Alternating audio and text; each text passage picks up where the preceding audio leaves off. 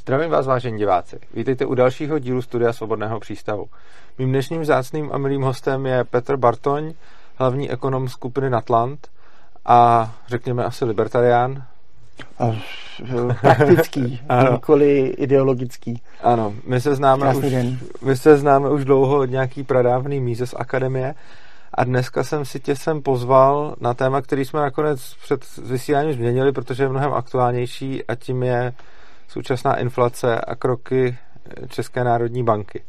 Prosím tě, můžeš za prvý říct něco divákům, případně se ještě nějak dopředstavit? Určitě.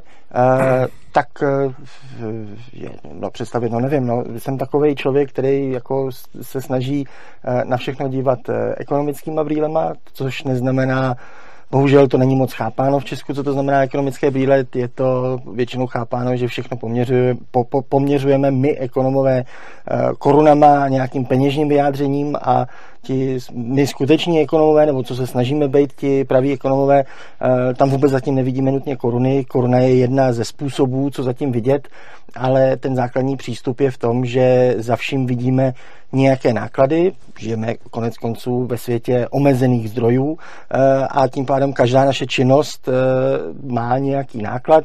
Už třeba v tom, že nemůžeme v ten samý čas tedy zatím, možná v budoucnosti budeme toho schopni, ale zatím nemůžeme v ten samý čas dělat jinou, uh, jinou věc. Uh, říká se, že ženy dokáží více multitaskovat než muži, ale i tak v ten jeden okamžik, když se zvolíte večer jít na nějaký koncert, tak nemůžete zároveň jít do divadla. Bohužel všechno je to koordinováno na jeden čas, takže to v budoucnosti možná se budeme muset rozdvojit, tak budeme muset pozměnit tu, tu ekonomii. Čili tady tohle vnímání těch nákladů všeho a ten základní ekonomický motiv, že neexistuje něco jako, eh, jako oběd zdarma, že všechno má nějaké, nějaké náklady.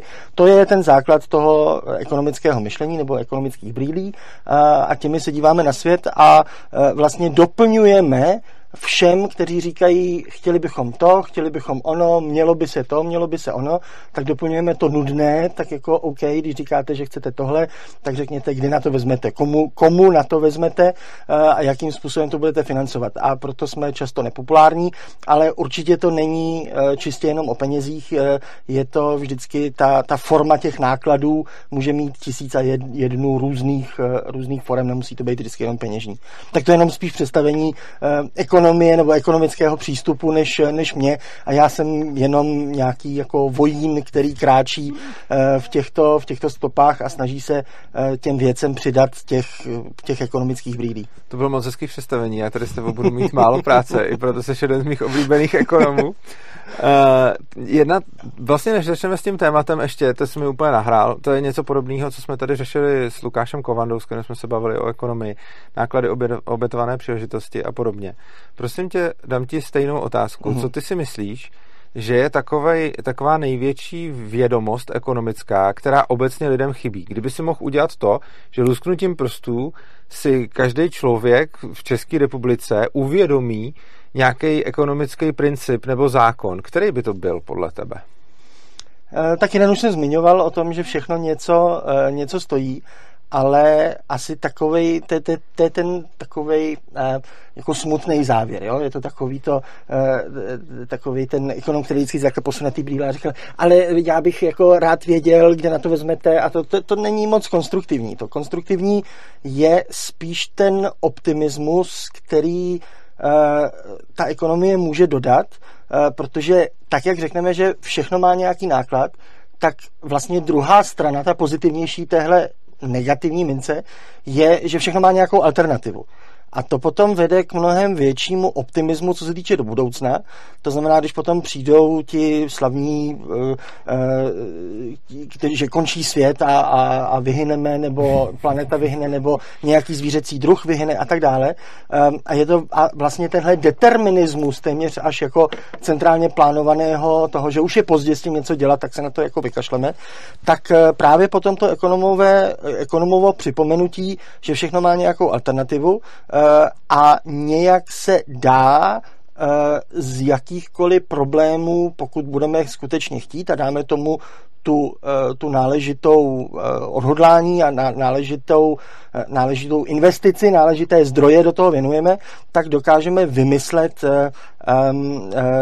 spoustu, spoustu alternativ, které budou mít nějaké náklady, ale potom ty náklady můžou být menší v tom úhrnu, než to, když neřekneme, jako nic se s tím nedá dělat a to. Čili, čili vlastně ta ekonomie přidává mnohem větší roli pro uh, lidské jednání a schopnost se z toho dostat. Možná diváci viděli, já teda jsem moc pos, v posledních 15-20 letech filmu neviděl, ale jeden, uh, co jsem viděl, byl, uh, nevím, jak se to jmenovalo, bylo to, uh, že nějaký slavný hollywoodský herec přistál, který hrál toho, toho uh, bylo to o přistání na Marsu.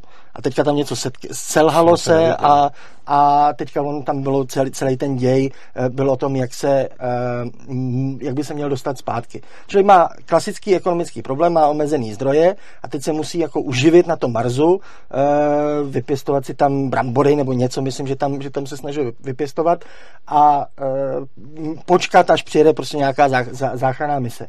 A on tam má slavnou větu, která jako se stala takovou tou hláškou z filmu, eh, že se z toho musí, a teďka já nevím, jak to hezky přeložit do té češtiny, ale tou jadernou angličtinou, eh, že se z toho, we, I have to science the fuck way out of here. Prostě jako fakt se z toho musím vyvědečtit, čili ten vědecký přístup tak uh, ta ekonomická, ten vědecký přístup je v omezených, v omezených, přístup omezených zdrojů, co se dá a co mu vlastně fyzikální zákony dovolí.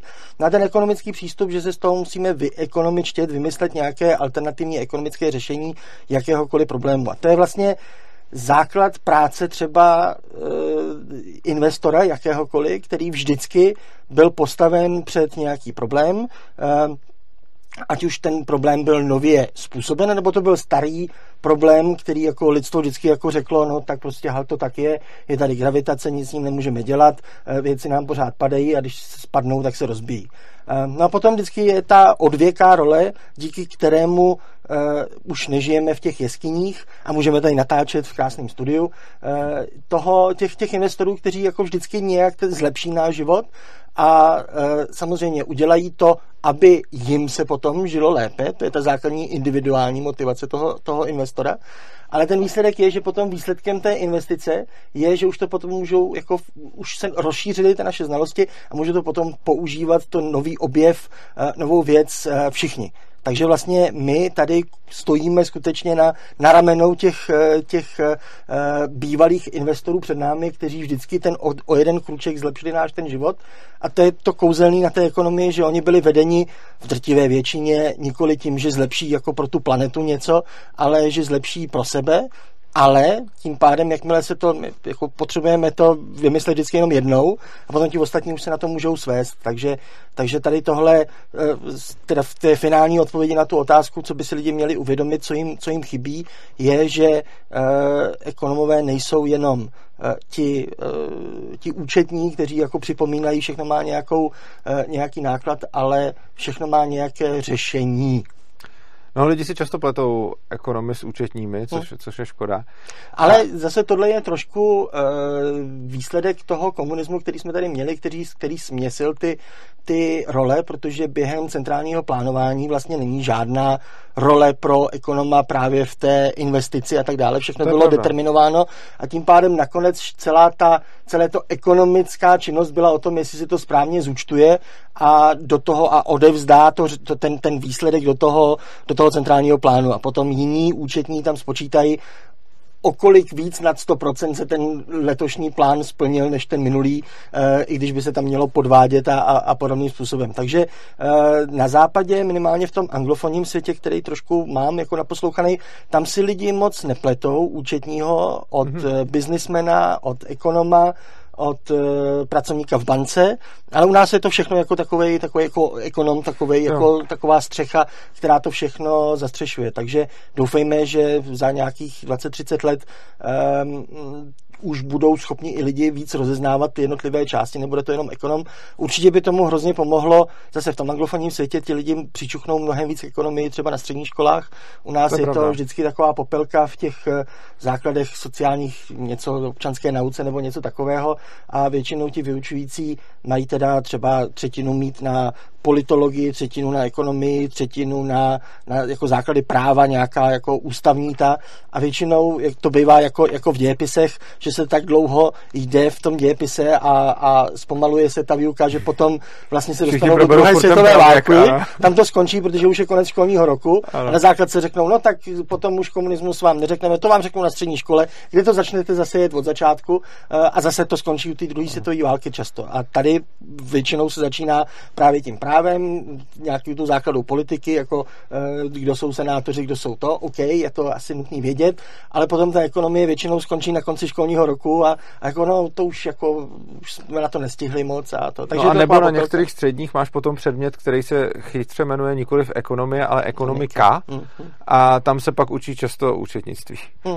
A hele, eh, pro diváky mám vlastně takovou malou vsuvku, ty jsi tady hrozně hezky mluvil o tom, jak vlastně všichni to, co tady děláme, je postaveno na těch investicích těch našich předků a těma investicema samozřejmě nebyly myšleny jenom ty peníze, ale prostě to, to, to co udělali.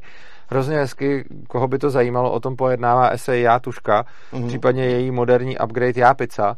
Eh, předpokládám, že protože mě tady poslouchá spousta libertariánů, tak už to asi čas, jako část z nich zná, ale pro vás, kdo to neznáte, to fakt doporučuji, najděte si to, je to krátký a je to super.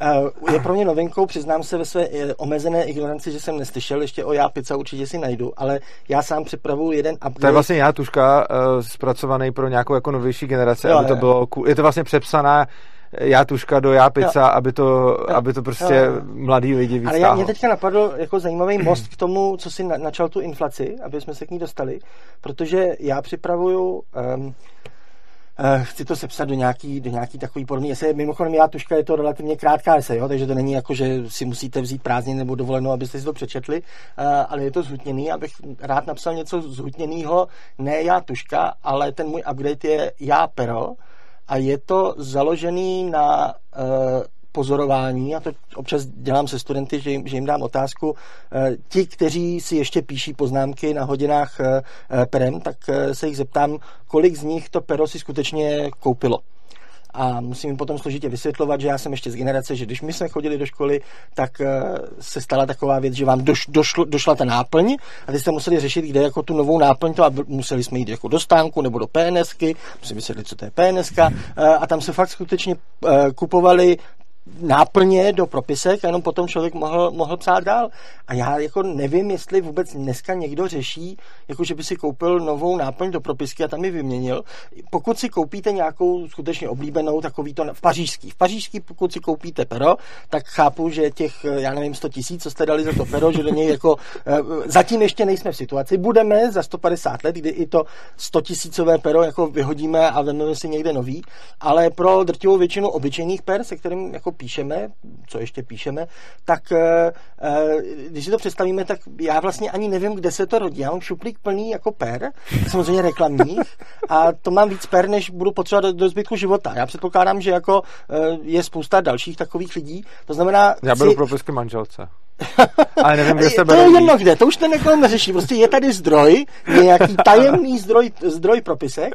A, a když to právě jako vezmeme, tak je to jako kdyby tady v prostoru plavala spousta propisek zdarma, často reklamních a tak dále. A když nám ta jedna dopíše, nebo prostě se, se zlomí, nebo něco se s ní stane, tak eh, prostě šáhneme do prostoru a máme si novou věc a píšeme dál. A zatím to máme jako na úrovni propisek a dalších statků, který takhle máme zadarmo, oni ne, samozřejmě ekonom bude první, který řekne, oni nejsou zadarmo, někdo to musí zaplatit, ale pro nás jako pro uživatele jsou zadarmo a tím pádem my můžeme být vděční tím, tě, těm, kteří tu propisku za svoje vlastní peníze zaplatili, aby si tam dali nějakou tu reklamu. My zaplatíme za tu propisku tak, že jsme si do mozku zaevidovali, kdo tu propisku vyrobil, protože vidíme a tak dále. A vlastně zaplatili jsme ne penězi, ale tím tím e, prostorem v paměti, který se nám tady, tady uchoval, což je taky omezený zdroj, jako máme, máme paměť a všechny ty propisky vlastně soutěží o to, která se nám zapíše do toho mozku a tím pádem potom o té firmě, firmě budeme vědět, ale nejsou to peníze, e, kterými platíme a takových věcí, které my e, spotřebováváme už vlastně zdarma nebo za strašně nízkou cenu je čím dál víc a všechny se blíží k té propisce. Um, klasický příklad, a zase to obrovsky souvisí s tou inflací, um, když uh, já jsem vyrůstal, tak koupit si dnes, koupit si uh, vrtačku, takovou tu běžnou domácí, uh, stálo, řekněme, ekvivalent v dnešní hodnotě nějaký 3000 korun. Pro uh, generaci mých rodičů či prarodičů to byl ekvivalent v dnešní hodnotě 30 tisíc korun. A dneska zajdete do, do Lidlu, musíte tam být ten správný týden, kdy to prodávají, ale tak to, to se jako dozvíte. Vedle a, a koupíte si vrtačku, která je možná ještě lepší než ta z těch předchozích generací a koupíte ji za tři stovky. To znamená, ta další generace ji koupí za 30 korun, ta další už za 3 koruny a už v podstatě 3 koruny jsme na úrovni té propisky zdarma. Takže Tohle má jednak obrovský vliv na tu inflaci, na měření inflace, ale to trošku předbíhám. Ale samozřejmě obrovský, eh, obrovský následek to bude mít i na vůbec ten ekonomický systém, kdy doteďka byl postaven na tom vymyslet, jak tu věc vyrobit.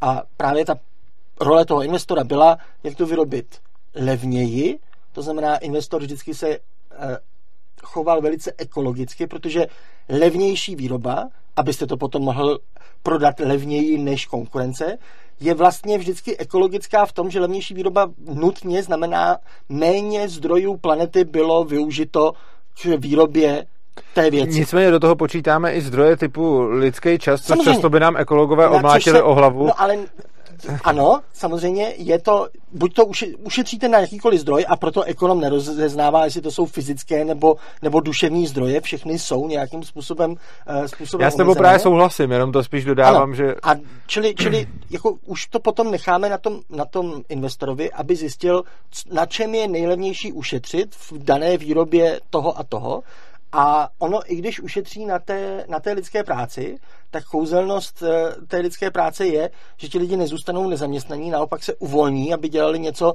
něco důležitějšího. Čili i to věčné, jako ten strach z té robotizace a ro- robokalypsy, která jako má přicházet, já to spíš vidím v tom, že eh, minimálně v této fázi je to naopak eh, způsob osvobozování těch lidí.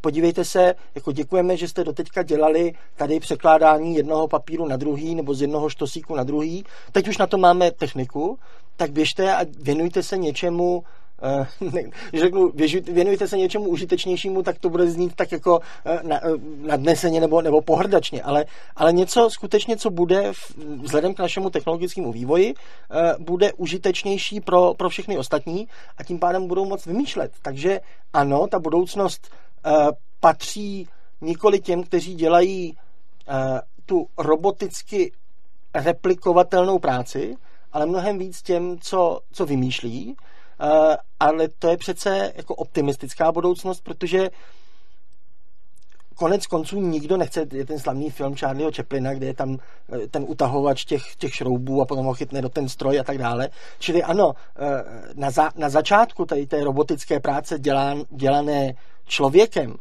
to bylo hrozný a ty lidi byli ubíjení, protože dělali skutečně repetitivní věc ale pokud, eh, já neříkám, že každý musí eh, být založen na tom, že je hrozně rád jako vymýšlí věci, ale asi nikdo nechce dělat skutečně tu Chaplinovskou Eh, robotickou práci. Eh, může, je spousta lidí, kteří mají rádi práci, kde jako nemusí zase tak tolik myslet, ale pokud to bude trošku víc, než jenom prostě dělat jeden pohyb celý den, tak si myslím, že to ocení drtivá Já s tebou naprosto souhlasím. Přesně tohle to už jsem tady mnohokrát vysvětloval tak ohledně, ohledně strojů. No ne, eh, spíš chci říct to, co je na to typicky odpověď třeba v komentářích a podobně, tak odpověď typicky zní, no jo, ale spousta lidí nemá na to vymýšlet a jsou hmm. na to moc hloupí a když tady budou všude roboti, tak eh, potom ty lidi, kteří se teď živí manuálně, nebudou mít žádnou práci, protože nebudou mít mentální kapacitu na to dělat tu eh, nějakou duševní práci a tím pádem potom musíme, a teď nějaká eh, skvělá věc typu zdaní stroje, zavést základní příjem nebo mhm. nějaká takováhle, takováhle ekonomická katastrofa. Dvě odpovědi na to. Jedna v tom osvobození těch lidí a že nebudou mít mentální kapacitu na to pře, přeškolit se na, na, na něco mentálně aktivnějšího. To je určitě problém, ale je to problém přechodu té jedné generace. To znamená, tam skutečně může být role, protože někdo, pokud jako člověk vypadl někdo z, toho, z té robotické práce a už není žádná jiná, už všechny byly, už je ten poslední, kdo jako vypadl z toho, tak takovému člověku skutečně bychom měli pomoci. Nemusí to být stát, kdo pomáhá, bude spousta nás, kteří rozumíme problému a ano, on vlastně nemůže za to, Eh, že se změnil svět.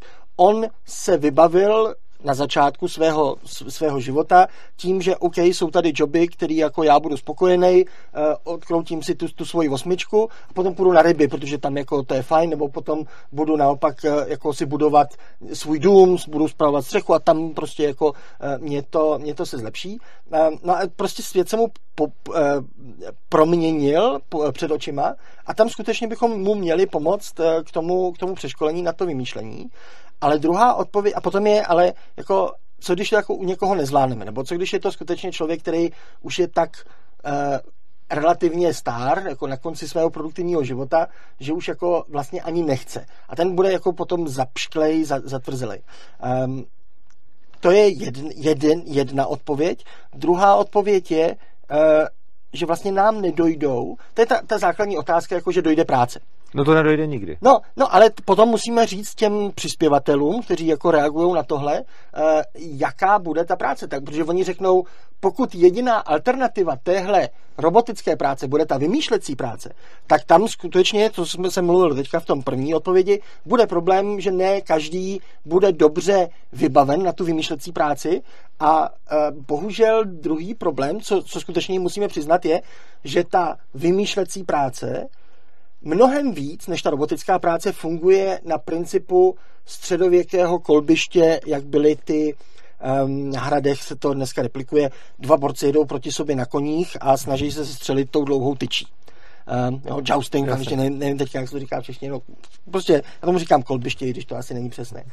Um, nebo turnaj, vlastně asi to je základní turnaj, no, pokud vím, tak uh, původ slova turnaj je právě z těchto, z těchto jako uh, středověká olympiáda, řekněme, uh, tady ta disciplína. A rozdíl od toho obecného trhu s prací je, že vítěz bere vše, mnohem víc než, ne, než někdo Jasně. ostatní. Prostě ten, kdo zůstane poslední na tom koni nesestřelen, tak prostě vlastně získává všechno, krá, půlku království, princeznu a tak dále. Um, kdežto na tom trhu, jak jsme zvyklí, je, že i ti pod ním uh, dostávají třeba 90, ten druhý dostane 90%, třetí dostane 80% a tak dále. Čili dneska ten pracovní trh je mnohem jakoby povlovnější v tom, když není člověk úplně nejlepší v něčem, tak pořád se ještě vydělá hodně. Ale v té budoucnosti, když mluvíme o tom pracovním trhu, který je založen na vymýšlení nových věcí, tak tam je to mnohem víc, že většina si jakoby nevydělá nic a těch pár vítězů bere mnohem větší podíl toho všeho.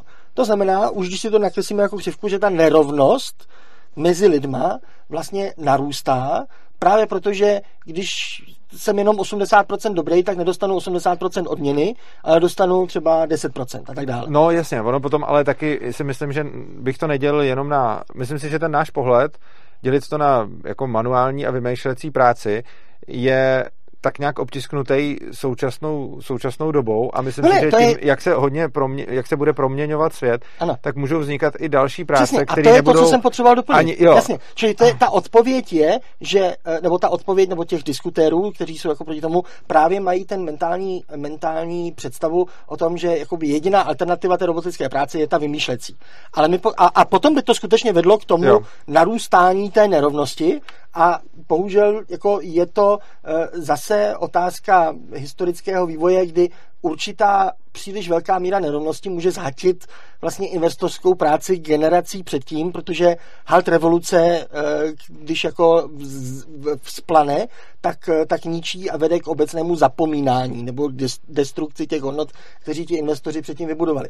Proto je na nás, abychom jim doplnili, podívejte se, není tady jenom robotická práce, která postupně odchází a zároveň eh, potom jako jo, budete vymýšlet tak jako to, protože tam máme ten problém, že skutečně jenom těch, ti nejlepší jsou hlavními eh, držiteli těch hodnot, které s tím vzniknou a musíme doplnit, co bude mezi tím. A tam zase přijde ten ekonom, který řekne, OK, no tak s tím kdy uh, klesá cena práce jako takové lidské, protože je nahrazována robotem, a vlastně, abych zaměstnal toho člověka, tak musí on být produktivnější nebo levnější než ten robot. A ono, když potom budeme i e, ve situaci, kdy roboti budou vyrábět roboty, tak bude těžké jako získat tu hodnotu od toho člověka jako zaměstnání. Ale je tady obrovský obrovské kvantum z, nejenom zboží, ale hlavně služeb, kde to poskytování té služby samotným člověkem jo, má hodnotu an sich. Jo, ano. To znamená, to, že roboti začnou vyrábět věci, fyzické věci, kde je nám jedno, jestli vyrobil tu skleničku robot nebo, nebo člověk, tak eh, tam můžeme skutečně brzy dojít do toho finálního toho, že veškeré věci fyzické bude vyrábět nějaký robot. Ale zase v rámci té myšlenky osvobozování člověka tím pádem mnohem víc půjde do služeb a tam bude to vlastně win-win situace pro všechny, protože uh, vezmeme masáž. Uh, brzy a určitě už existují nějaké prototypy masážních robotů, uh, zatím nejsou dokonalí, uh, ale přesto prostě nějakou, nějakou funkci mají. A tím pádem v tom, v tom novém světě budou levné služby poskytovány roboticky, to znamená i ten nemajetný člověk si bude moct dovolit. Dneska nemá na masáž, protože nemá, eh, zaplatit, nemá na to zaplatit půl hodinu lidské práce někoho jiného, protože cena práce roste pořád, je dražší a dražší, vlastně cena našeho času, a musí někomu zaplatit ujmutí půl hodiny jeho života, aby mu tam dělal tu masáž. Mimochodem to, že cena to práce roste, je v podstatě v rozporu s, pře- s předpokladem těch kritiků tohohle, protože podle nich by ta cena práce měla vlastně klesat. No pozor, cena práce podle toho, jak ji měříme. Pokud ji měříme časem, a tak roste. Pokud měříme za jednotku výroby, tak klesá, protože je tam ta alternativa jo. toho robota.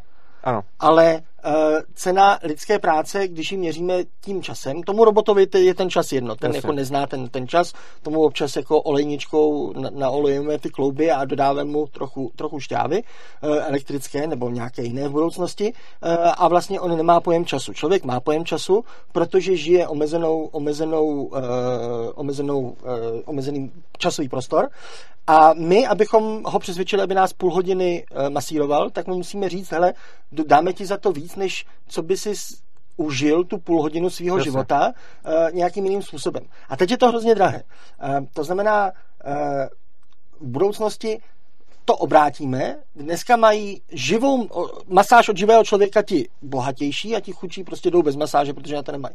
V budoucnosti tu uh, levnou masáž budou být schopni si dovolit i ti relativně chudší, protože bude robotická, to znamená, řekněme, za, za nulovou to, protože ten investor zainvestoval do toho robota, musí ho splatit zpětně eh, v tom času, ale to splácení toho robota, té investice se dá rozdělit přes spoustu, spoustu lidí, protože eh, robot ani nemusí spát, to znamená, jako ve tři ráno tam můžu jít na masáž eh, a podobně.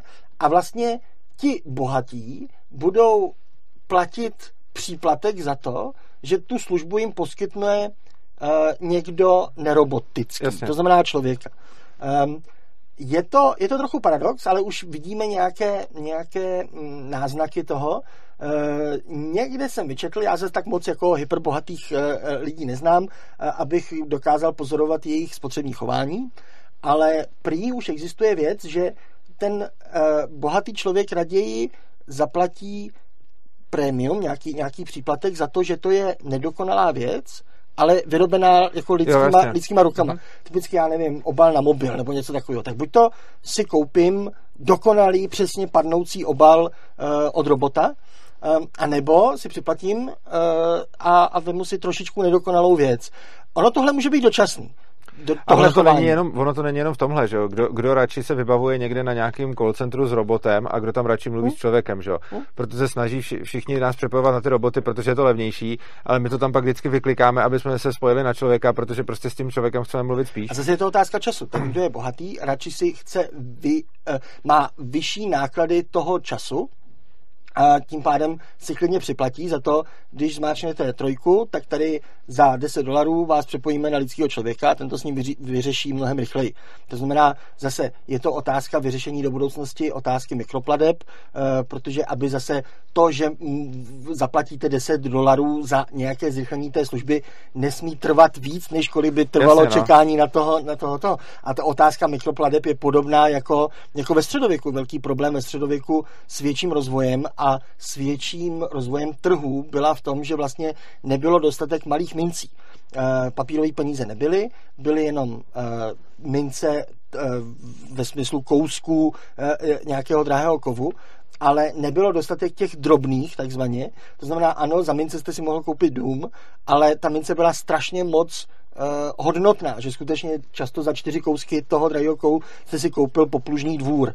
No a potom to je potom problém, když jako máte jeden z těch kousků a má příliš velkou hodnotu, musíte se bát, aby se neobrousil. Uh, ve středověku bylo uh, velice výnosné dělat prádelnu, protože i ty obrusky těch kovů v kapse, co se jako lehce obrousily, tak vlastně potom, když tam pro, pro, pro properete doslova eh, spoustu, eh, spoustu oděvů, tak z toho můžete vyprat nějaké peníze tím, že ty obrušky potom slijete a máte novou minci. Takže kdybychom ve středověku měli víc těch mikropladeb možných těmi méně hodnotnými mincemi, tak už bychom dneska asi osílili Mars, protože celý by se to na, naakumulovalo a dneska bychom, bychom byli dál. To znamená, já bych se nebál, eh, že v budoucnosti nebude dostatek, dostatek práce jako takové. Bude to fyzicky uh, založená práce, často ve službách, budou lidi platit příplatek za to, že to, je, že to je od člověka. Jediné, co musíme vyřešit, a to už je potom práce skutečně na, na ty ostatní sociální věci, ne na ekonomii, uh, my k tomu můžeme říct názor, co, co je potřeba udělat, ale potom oni to musí myslet, je, jak k tomu uh, ubrat ten nádech, toho um, Dickensovství, protože jo, uh, taková ten systém, co Dickens popisuje v 19. století té Anglie, že je tady ten bohatý velkotovárník a, a má tam ty služky, který jako on zneužívá a je tady vlastně celá ta, ta podřadných činností, který jenom slouží k tomu, tak ono nakonec, když řekneme, OK, tak vezmeme ty lidi z těch robotizovatelných věcí a budou sloužit svýma vlastníma rukama někomu, tak do toho se nikomu nechce. Jo, jakože bejt, co děláš, jsem služka tadyhle u miliardáře. A tak zase to spoustu lidí, zase... se, jako ty lidi, co dělají dneska masáže nebo další služby, nemluvě o tom, že máš potom spoustu uh, profesí, které můžou vzniknout na základě toho. Třeba já jsem slyšel na jednom, asi Liberty to byl přednášku o tom, jak zanikla profese ledařů, který hmm. roznášeli ledy. Hmm. A mě tak napadlo, uh, a jako samozřejmě nebyl žádná katastrofa, jako co se stane s těma lidma, protože co třeba teď máme uh, pozice poslíček s picou, která předtím vůbec neexistovala. Hmm. A ono je klidně možný, že nejenom ty služby, které si umíme představit teď, jakože masáž, nebo prostě někdo na call centru, ale můžeme pravděpodobně vzniknout úplně další služby, které vůbec ani neznáme a který dneska nikdo nechce, protože po nich není taková poptávka, ale v bohatší společnosti by byla. Určitě, ale pozor, poslíček s pizzou je přesně ta věc, která bude robotizována. To, to ano, znamená, já jsem to říkal jako služby, jako příklad toho, no, ale, že vznikne jasně, úplně nová... No, ale pokud ty služby já jako člověk dělám alternativou k robotovi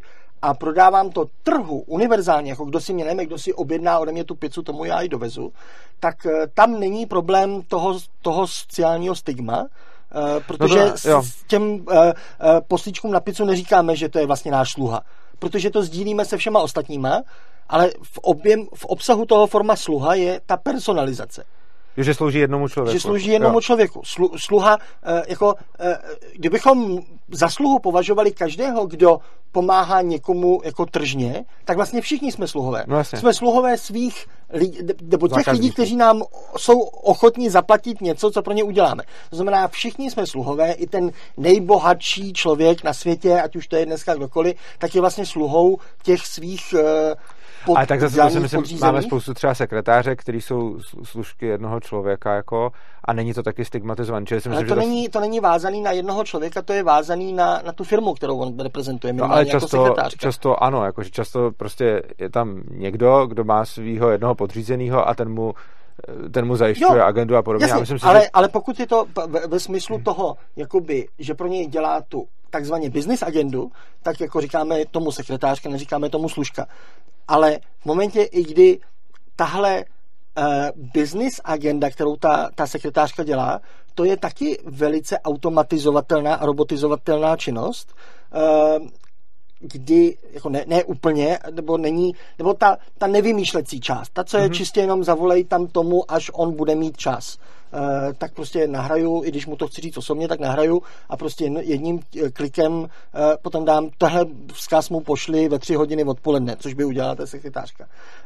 To znamená, ta budoucnost, o které já mluvím a ten obsah té práce je i do té nebiznisové, neproduktivní činnosti, Eh, co se týče trávení volného času jako takového.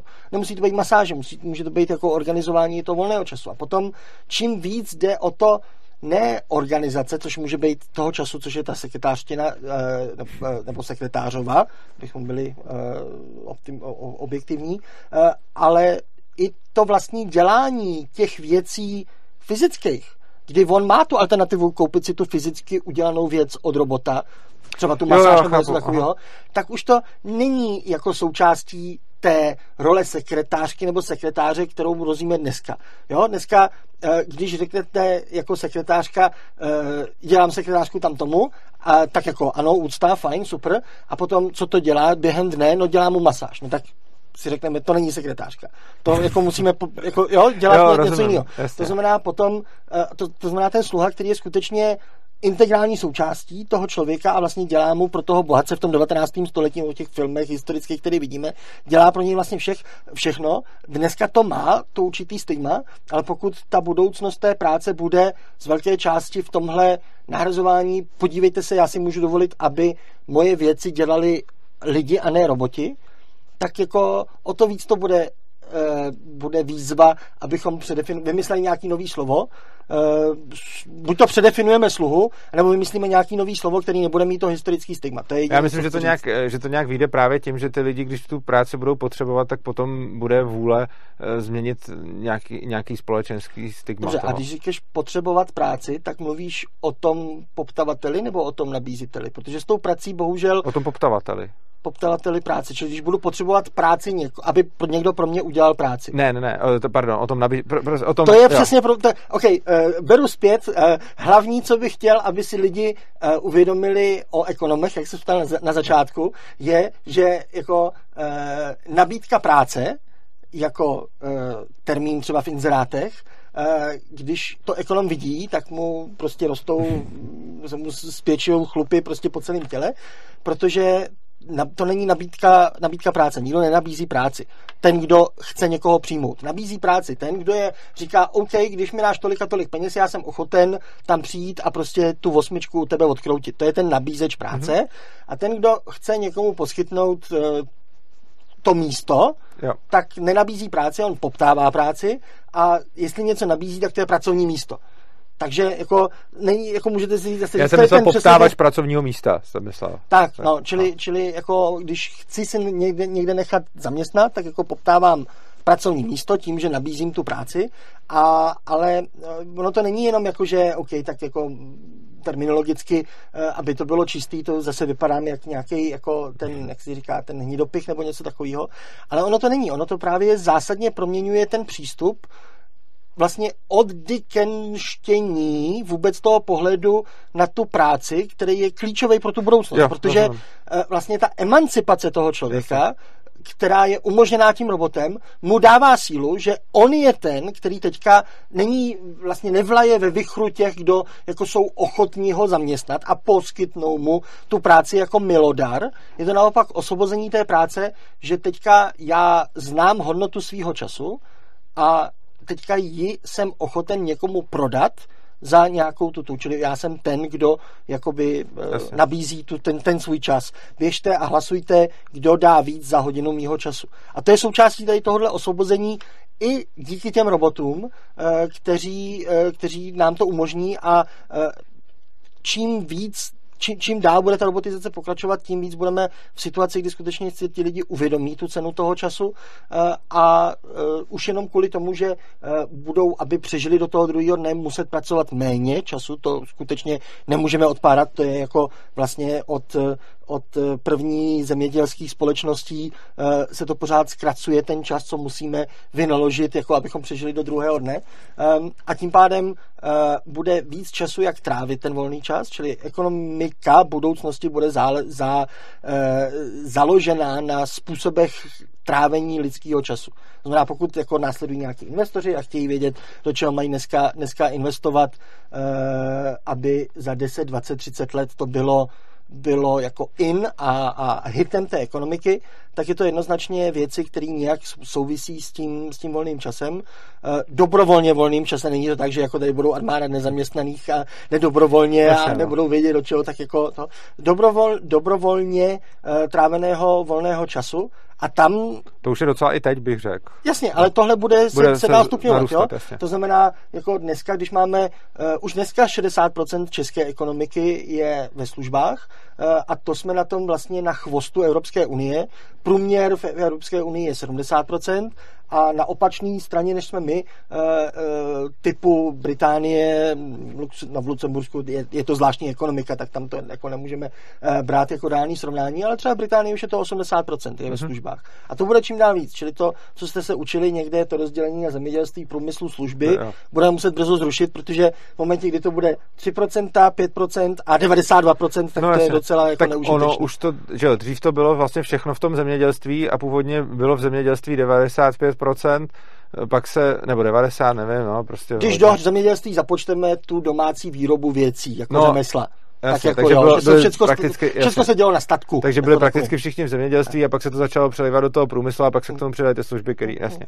Hele, pěkně se mi z toho povídá ekonomie, pojď k té inflaci. No, uh, ale to je přesně ten most, protože tím, že věci fyzicky zlevňují, tak to vlastně zkresluje, uh, uh, zkresluje náš pojem z inflace a je to částečně taky příčinou toho, proč doteďka byla inflace mini, min, minulé, minulá léta relativně nízká a proč dneska se zvyšuje. Není to jenom ono COVID. asi na začátku by bylo dobrý říct, Uděláme uh, de, de, spíš uh, jedna věc je inflace, jaký, jaký definují rakouský ekonomové, že to je prostě o zvyšování objemu peněz, peněz v ekonomice. Ale to je spíš příčina. Ale pak No ne, tak jakože uh, Mises mm. přece říkal, že inflace je jako když přileješ do ekonomiky 10% peněz, tak je to 10% inflace. A, a dneska se měří peněz. nárůstem cen.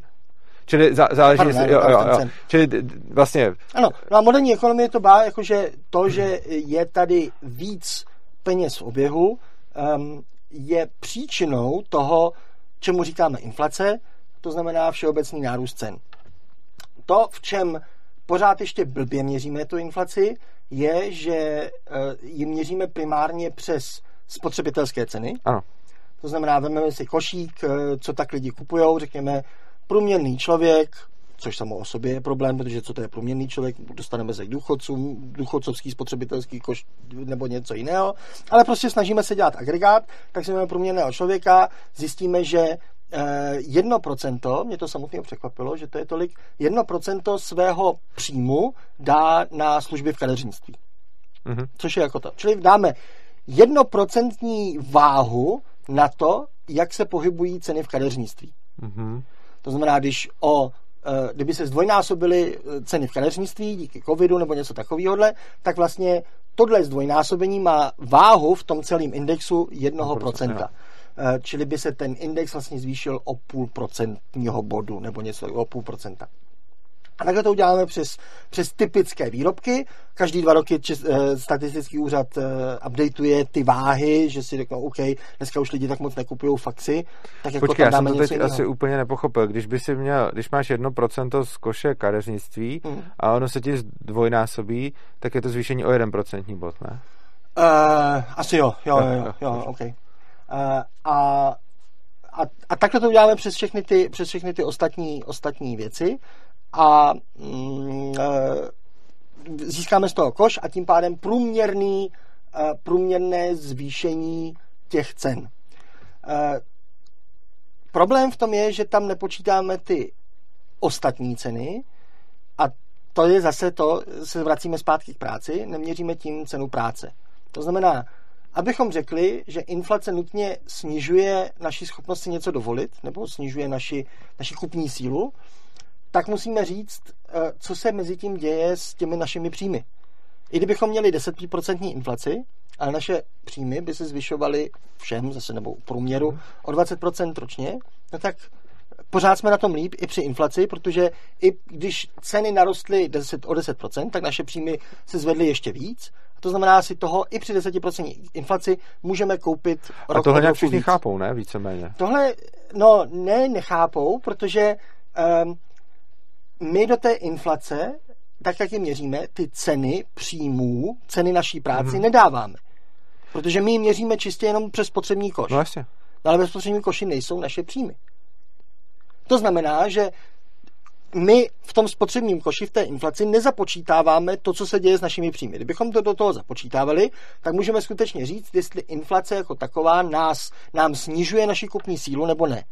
A to, už je vlastně, to už je vlastně třetí ještě definice inflace, protože... Ne, ne, ne, eh, správně, jako takhle, moderní ekonomie definuje ideální inflaci jako všeobecné zvýšení cen, včetně cen, cen příjmů, a vlastně tím pádem to vede jenom k tomu, že to je vlastně znehodnocení těch úspor mm-hmm. jako takových, že prostě tak jako Itálie eh, jednou za 20 let přidá nulu ke všemu, ale vlastně jede to spokojeně dál protože zvedli se, přidal se nula mm-hmm. k mhm. příjmům, přidal se nula k cenám všeho, tak se to jakoby vykrátí a jenom a, se to měří v jiných jednotkách. A tomu ale... Uh... A to je, ta, to je ta ideální inflace, to je ta učebnicová inflace, tak jak bychom ji chtěli chápat. Jo, to znamená, potom při takovéhle inflaci pokud by se neměnila a byla by sice třeba vysoká, ale stabilní, tak a každý rok by se o 10% zvedly všechny ceny a všem by se o 10% zvedly příjmy, tak potom to má celkem minimální následky pro tu ekonomiku jako takovou. No jenže tam, tam Protože by byla předpokládaná a a protože kdyby byla stabilní no to jo, jenže, let. jenže problém je, že ty peníze se do té ekonomiky dostávají nerovnoměrně, což znamená, že tím se to celý vlastně, vlastně Jasně, zničí, ale ta jo? ideální, jak jsem ji popsal, znamená nejenom, že připočítá se cen, cen, ceny příjmů, ale také, že se tak jako zhruba uh, o 10% zvýší cena všeho. Jasně. Problém je, že někdy některé ceny rostou víc, některé méně. Ale to není nutně problém inflace. A to stejně s těma příjmama, ale. Jasně, ano, je to, je to nerovnoměrně roz, roztroušeno, ale to nenutně způsobuje ta inflace. I když bude nulová inflace, nebude se měnit množství peněz v ekonomice, no tak vždycky bude ten nerovnoměrný růst, někomu porostou, někomu se budou no, snižovat příjmy a ve výsledku to vyjde na tu nulu. No právě, že jo. nesouvisí. Tak potom to, že během inflace dochází k těmhle nerovnoměrnostem, nemůžeme dát za vinu inflaci, protože k těmhle nerovnoměrnostem Jasně. dochází i bez no, inflace. No, no pozor, to tady bych úplně nesouhlasil, protože si myslím, že s tím, jak je inflace současně dělaná, tak tam přibývají nerovnoměrnosti navíc. Že ono, eh, souhlasím s tím, že o to, by mohlo, jakože by mohlo docházet a bude určitě k nějakým nerovnoměrnostem, i kdyby byl eh, konstantní peněz, eh, množství peněz v ekonomice, uh-huh. ale tím způsobem, jakým se teď přidávají peníze do ekonomiky, teď, to nějaký skupiny lidí neustále zvýhodňuje a nějaký skupiny lidí neustále poškozuje. Určitě. Čili ty peníze absolutně nejsou neutrální vzhledem k, k ekonomice. No, no, jako nejsou, ale není to v těch penězích, je to v tom, jak se ty peníze dostávají do toho ano, systému. Samozřejmě. Jo, takže ano, to, to, to se shodneme samozřejmě. Já mluvím o tom, že jako i kdybychom hovořili o té ideální inflaci, tak ji jako nedokonale měříme. To znamená, i to jo. měření je, ten můj point byl, že do toho nezapočítáváme ani v průměru ty příjmy, Jo. na to špak jako ty rozdíly v těch příjmech, že někomu se přidává víc, někomu Čili to, jak ty by si to A tím pádem nemůžeme okamžitě říct, že uh, inflace sama o sobě snižuje naši schopnost i v průměru si něco koupit. No jako mně se nejvíc líbí ten pohled, kdy se uh, inflací rozumí prostě příbytek uh, toho peněžního objemu. Ale takže když by ten při... je dost neuchopitelný. Přišlo jako, že... 10% peněz navíc, tak je 10% inflace.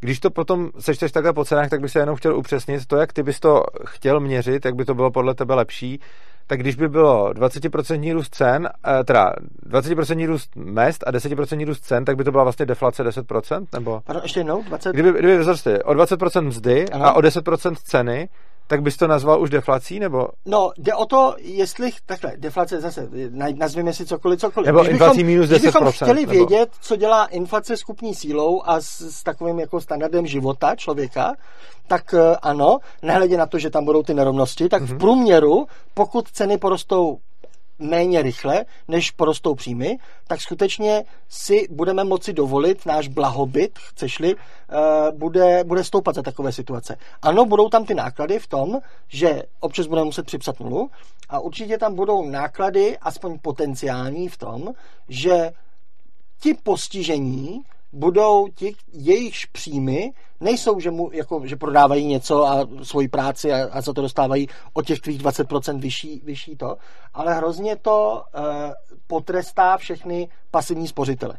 No jasně. Protože ti mají uloženo v té staré měně. Jo. Jejíž, cen, jejíž hodnota klesá o tu míru inflace těch, těch, těch cen. Tam skutečně... Což je jako podle mě obrovský problém, protože to Samozřejmě. potom vytváří to, že kdy, když, eh, když ta, ty peníze ztrácejí hodnotu, tak se v nich nedá spořit potom. Samozřejmě, ale to je zase ne problém inflace, to je problém naší dnešní inflace, protože úrokové sazby jsou hluboko pod inflací a tím pádem neochraňují toho spořitele, aby i jemu se, se, se jakoby vykompenzovala hodnota těch úspor, aby si mohl dovolit ty nové ceny, až si za ty úspory půjde něco koupit.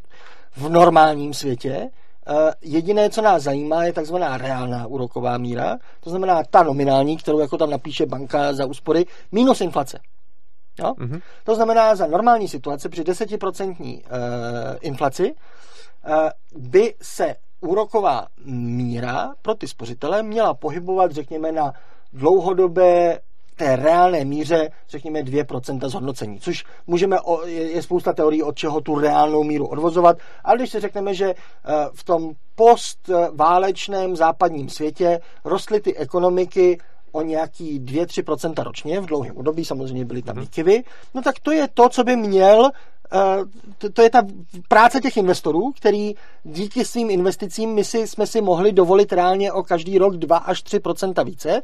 A to je potom ta odměna, kterou bychom měli zaplatit těm spořícím, z jejich zdrojů my jsme zafinancovali ty investice. Jo? Takže když řekneme, že ta reálná by měla být někde 2-3%, tak při 10% inflaci by reálná, teda ta nominální, byla 12-13%, Jasně. která by způsobila ty 2-3% reálně. To znamená, v takovéhle normální situaci by i ten spořící byl ochráněn proti té inflaci, protože ve výsledku ho zajímá ta, ta reálná. V dnešní situaci eh, je reálná úroková sazba hluboce záporná, protože inflace je mnohem vyšší, než, než je cokoliv, co můžete získat v bance. Proto to, a to jsou přesně ty spojené nádoby. Uh, určitě se shodneme, že jeden ze způsobů, uh, uh, jak se vlívají teďka ty peníze, což se naznačoval, že někomu uh, vyhovuje víc, někomu méně, čili akciové trhy prostě velice rostou, protože odtamtud často pramení ty nové peníze. U nás to vidíme ne tak moc na pražské burze, ale například v nemovitostech, kdy okamžitě jakékoliv peníze navíc se ukládají do těch nemovitostí, právě protože tam postrácejí tu hodnotu ještě méně. No, ale no právě. není to jenom od těch takzvaně od toho zdroje nového peníze, od těch nových peněz, je to i výsledkem té samotné hluboce záporné reálné úrokové sazby. Mm-hmm. Protože pokud dneska hypoindex je někde na 3%, možná už je dneska na 4%, to nevíme, protože on to bohužel měří hodně zpětně a vzhledem k tomu, jak dlouho trvá ta hypotéka, on vlastně měří k tomu měsíci ty jakoby dokončené hypotéky, co se nově udělují.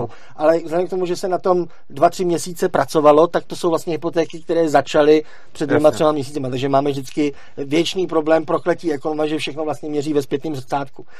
Um, no, ale i kdybychom řekli, že to jsou 3-4%, no tak při dneska, uh, řekněme, 7-8% inflaci, ano, v lednu byla vyč, vyšší, ale k tomu se možná dostaneme, je to čistě jako výsledkem lednového efektu. Podle všeho v únoru by měla zase, zase trošku klesnout, než potom zase dál poroste. Um, tak uh, při, řekněme, 8, 9, 8 i kdyby byla 9% V lednu byla nějaká skoro 10%, ne? 9,9, těsně no. to vyšlo. No. Byl vydán asi příkaz, protože se všichni, všichni ekonomové hovořili, tak jasně, minimálně v lednu je to jasný, že máme dvoucifernou. To už jako se, se, vědělo. No a nakonec to teda vyšlo 9,9. Vůbec nikomu nepřisuzuju žádný, žádný typ, byť teda k nějakým metodickým změnám tam, tam došlo, protože hlavně v tom, v tom lednu zapůsobily energie, ale to dvěma způsoby. Jedním tím správným nebo tím legitimním způsobem, to znamená v lednu se přeceňují spousta ceníků, co jako třeba v Číně večer, když si chceme dát do, do večerky v Číně večeři nebo něco, tak to mají prostě na těch namalovaných, prosklených, nasvícených meníčkách a tam, aby každýho, každý měsíc nebo každý jako čtvrt roku přeceňovali, tak si jim to nevypadí, jak to udělali jednou za rok, přemalujou to a, a aby to vypadalo a tak dále. Čili ke spoustě úprav těch cen dochází vždycky v lednu. Včetně cen energií, čili v lednu naskakovaly spoustě lidem nové, nové tarify, mm. um, takže to je jakoby legitimní způsob, nebo legitimní důvod toho lednového skoku, proč to vždycky jako vyskočí, obzvlášť když dneska ty energie stouply o víc, to znamená ten lednový šok eh, letoška byl vyšší než, než ty ostatní, protože bylo víc cen, nebo důležitější ceny se zvyšovaly k tomu lednu ale jedna část toho nárůstu, minimálně toho měsíčního, je nespravedlivá, protože my jsme v listopadu, v prosinci uměle zatajili z inflace veškeré, veškeré důležitou součást těch cen a to, to je DPH za energie. Protože minulá vláda na dva měsíce zrušila DPH z energií, paradoxně i těm, kterým vůbec nestouply ceny energií. To znamená spoustě lidem, kteří jeli jako starý tarify, tak najednou se jim to zlevnilo ještě víc, mm-hmm. což mohlo částečně přispět, jako, jako ekonomové to budeme schopni spočítat asi tak každé dva roky, jo? ale jako nedivil bych se, kdyby součástí aspoň částečnou toho nárůstu těch cen energií je to, co způsobila vláda tím snížením těch cen, protože tam stačí, aby pár lidí si řeklo, hele, my teďka máme staré ceny, který už neodpovídali, ale díky té dlouhodobosti halt částečně dotovali vlastně ty, ty distribuční společnosti, že jim nezvedly ty ceny, i když nakupovali za víc. To je vlastně pojištění takového, že to prostě teďka to odnesly ty, ty, ty energetické společnosti. Ale potom vláda jim z toho zrušila to DPH, čili oni jim ty ceny ještě se zlevnili v době, kdy bylo hmm. nedostatek energie a byly vysoké ceny. To znamená, pokud všichni spotřebovávali té energie v listopadu a v prosinci tak, jak by normálně dělali za těch starých cen, tak tam nebyl ten efekt. Ale Jasne. stačí pár lidí, aby si řekli, hele, my tady máme slevu, v listopadu, v prosinci, pojďme si vohulit, vohulit topení trošku víc, pojďme nezhasínat tak moc ty, pojďme vyzkoušet, co všecko naše, naše trouba elektrická jako zvládne. Eh, vlastně je to eh, vyzvání k tomu, pojďme si zkusit teďka s energií udělat to, co bychom no. jinak nedělali a tím pádem vlastně ta sleva ještě víc navýšila ten problém nedostatečné energie, protože zvýšila poptávku. Tohle to je něco, co jsem, o čem jsem nedávno psal, že samozřejmě ceny energií jako problém, ale když se, když se potom lidi ptají přesně státu, státe, co uděláš, aby si snížil ceny energií, tak je to v zásadě blbá otázka, protože jedna věc je, co uděláš, aby si přestal deformovat ten trh, ale druhá otázka, to, co se dělo, ono, když potom už není dostatek plynu nebo něčeho, tak když potom jde spotřebitelům ten signál, že je to drahý, tak spotřebitelé potom mají tendenci s tím šetřit. Hmm. A dokonce i když je to drahý v zásadě kvůli státním zásahům třeba, i když třeba nenutně kvůli zásahům našeho státu, ale třeba kvůli zásahům jiným státům, tak pořád si myslím, že když se aspoň ta poptávková strana nechá trhu, tak to pořád napáchá méně škod, než když se to uměle zdraží v důsledku státních zásahů a pak se to zase státníma zásahama zkusí zlevnit i na té druhé straně. Hmm. Jasně, eh, je to, tohle je v zásadě eh, výsledkem jednoho slavného ekonomické věty, která byla takto formulována.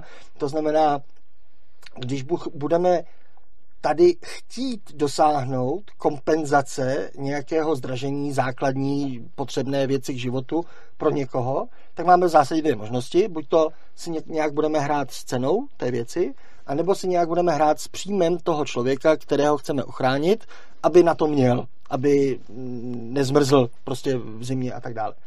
No a, a potom se to jako klásně dá matematicky jako dokázat, že e, optimální politikou v tako, z, těchto, z těchto dvou možností, když chceme zachránit ty, ty skutečně, řekněme, e, ty, jejichž procento procento výdajů eh, je z velké části dáváno na ty energie, protože jsou relativně chudí a, a prostě energie tam je těžší šetřit než na no, já nevím, luxusních večeřích a, a, a tak podobně, tak je mnohem efektivnější, jako nesrovnatelně efektivnější nechat ceny právě, aby dělali ten informační roli, no, aby tak. hráli a pokud budeme cítit, že něko, někdo je na tom fakt jako špatně, eh, ať už z jakýchkoliv příčin, tak jemu by se mělo pomoct na té příjmové straně, Určitě. to znamená dáme, dáme jim eh, víc peněz a necháme na ně, aby si ty peníze nějakým způsobem utratili. Potom se pod to dá dát, OK, když budeme mít strach, že ty lidi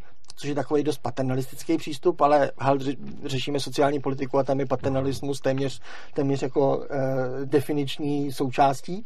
Um, pokud budeme mít strach, že oni ty peníze takzvaně, řekněme, prochlastají nebo, nebo nedají je na tu energii a potom vlastně se bude jenom opakovat ten, ten, ten problém, no tak eh, to už jako dávno lidi vymysleli řešení tady tohodle eh, ve formě eh, přídělových lístků, prostě nedáme jim peníze, dáme jim poukázky, poukázky na tu energii, ale hlavně ona ta poukázka potom bude, jako dotu, doputuje jako přídavný příjem právě pro ty investory, kteří budou se snažit tu energetickou nabídku nějakým způsobem jako vyřešit. Jako obecně snižování nebo zastropování cen potom vždycky povede, jako umělý snižování nebo zastropování cen vždycky pak povede k nedostatku té věci. Eh, což je zajímavé, že tohle je něco, co by člověk řekl, že už chápou jako středoškoláci, hmm. ale oni to potom jednak nechápou politici a jednak to potom nechápou emoční lidi, protože když potom jsme viděli jako začátek covidu, tak to první, co přišlo, uh, tyjo, někdo prodává draze roušky a respirátory a zdravotnický materiál, tak jim zastropujeme ty ceny. Což jsem se nestačil divit, kolik lidí dokázalo na začátku první vlny covidu prostě nadávat na to, že někdo prodává roušku za dvě kila. A když jsem, a to jsem trávil čas tím, že jsem neustále psal nějaký články, texty, statusy, točil videa o tom, nechte je a nesnažte se zastropovat ty ceny. A dostával jsem za to extrémní množství hejtů, jako jak někdo může vydělávat na lidském neštěstí. Mm. A je vlastně zajímavý, že tohle, jako, chápu, že třeba někdo nechápe, jak se počítá inflace, nebo někdo si třeba neuvědomuje náklady obětované příležitosti, ale zrovna tohle by člověk řekl, že, že fakt jako každý zná, že jako nabídka, poptávka je něco, co bych řekl, že a ono, oni to lidi tak nějak teoreticky znají, pokud jde o věci, které jsou, jak si říkal, prostě luxusní statky, ale potom, když se to začne týkat, já nevím, zdravotnictví, zdraví nebo něčeho životně důležitějšího, kde je naopak ještě o to důležitější, aby to takhle fungovalo, tak ty lidi najednou se jim zatmí a řeknou si, ne, tady to, tady to uděláme jinak, protože si moc přejeme, aby to fungovalo a to má pak na tu ekonomiku naprosto jako devastující účinky. Zase tam bude primární rozlišit uh, a to jiný chápání toho krátkého a dlouhého období. Uh, myslím si, že lidi spíš pochopí, že v dlouhém období to nemá cenu omezovat tu cenu, protože to jakoby nic nevyřeší, jenom to zhoršíte to. Uh, jejich argument bude, uh, ale v krátkém období, když vznikne něco jako, uh, jako covid nebo něco takového, tak musíme aspoň v krátkém období jako dočasnou, dočasnou politiku tohle zavést právě k tomu, aby tam došlo k tomu, že zbude ty roušky na všechny. Uh, no počkej, když zastropuješ ceny, tak nebo, oni budou na všechny. Ne, ne, ty, ty, co jsou, že se, že se jako, protože ono to nebylo jenom, že se zastropuje ta cena, to bylo to nejhorší, uh, co jako při pečlivém čtení tady tohle bylo, že ti obchodníci je směli prodávat uh, jenom jakoby vládě, a ta, že jo, to, to, centrální distribuci. No to byl pak ještě totální průsa, a, ano. A vládním zaměstnancům. Ano. Což je, což si řekne člověk jako, to už jako je skutečně chucpe, jako něco takového.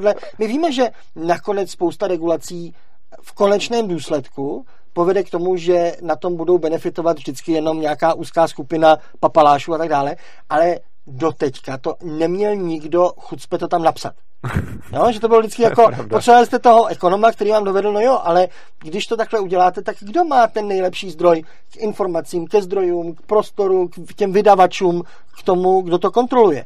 Eh, klasicky eh, jedna z Nobelovek byla dána eh, ekonomovi, který ukázal, že veškeré hladomory, nebo většin, drtivá většina hladomorů, nebyly způsobeny tím, že nebylo dostatek jídla v tom prostoru, ale v tom, že bylo centrálně distribuováno v nějakých silech a vlastně těm hladovějícím nebylo vydáváno, protože nepřišel fakt, že se jako má rozdávat. Tak prostě tady hnilo jídlo, tamhle prostě hladověli a umírali na hlad lidi a to byla princip hladomoru. Čili, ale to potřebujete toho ekonoma, to potřebujete toho historika, který se podívá na tu reálnou zkušenost, pak za to dostane Nobelovu cenu. Ale tohle jako lidi, aspoň jako ekonom to vysvětle, ale že to tam jako někdo napíše, že se to může dávat jenom jako pracovníkům ve státním, tak to už, to už jsme jako povýšili na jiný level eh, tady, to, eh, tady tuhle ostražitost. Ale problém je třeba v tom, že ještě můžeme rozlišit krátké období versus jako ultrakrátké období. Typický příklad byl třeba podobná věc jako v covidu, uh, hurikán Katrina, když byl, uh, tak uh, celkem New Orleans to jako odnesl velký, velké problémy a teď tam byli lidi, kteří prostě byli na těch střechách, jako čekali, že nějaká vládní helikoptéra je přiveze a fakt už neměli jídlo, protože všechno jídlo bylo dole prostě pod vodou a tak.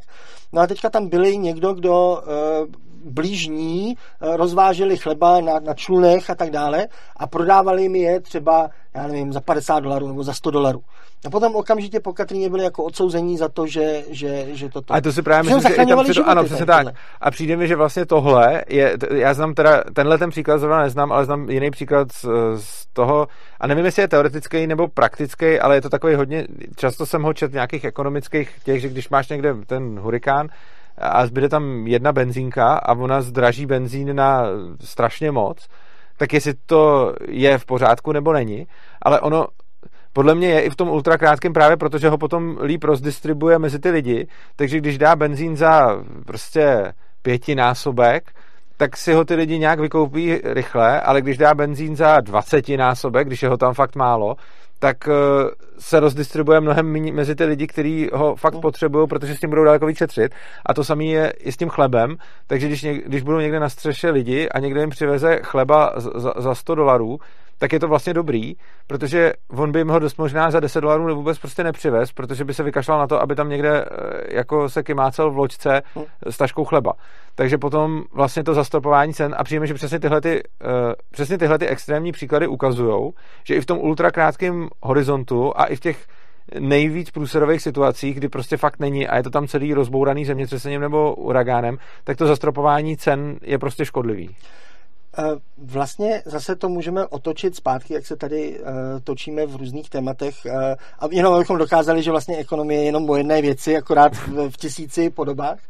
Um, tohle je vlastně to základní, základní problém mezi tržním nebo normálním způsobem mezilidských vztahů a tím, tím komunistickým plánováním. Protože to Eh, bylo založeno vlastně ty fronty, které byly, což je výsledkem toho, že ceny nemohly vzrůst, tak eh, vlastně ty vyšší ceny vždycky řeší jenom ten, to, čemu říkáme nudně ekonomové, alokační problém, to znamená rozhodnutí, máme tady nějakou věc, kdo ji má dostat.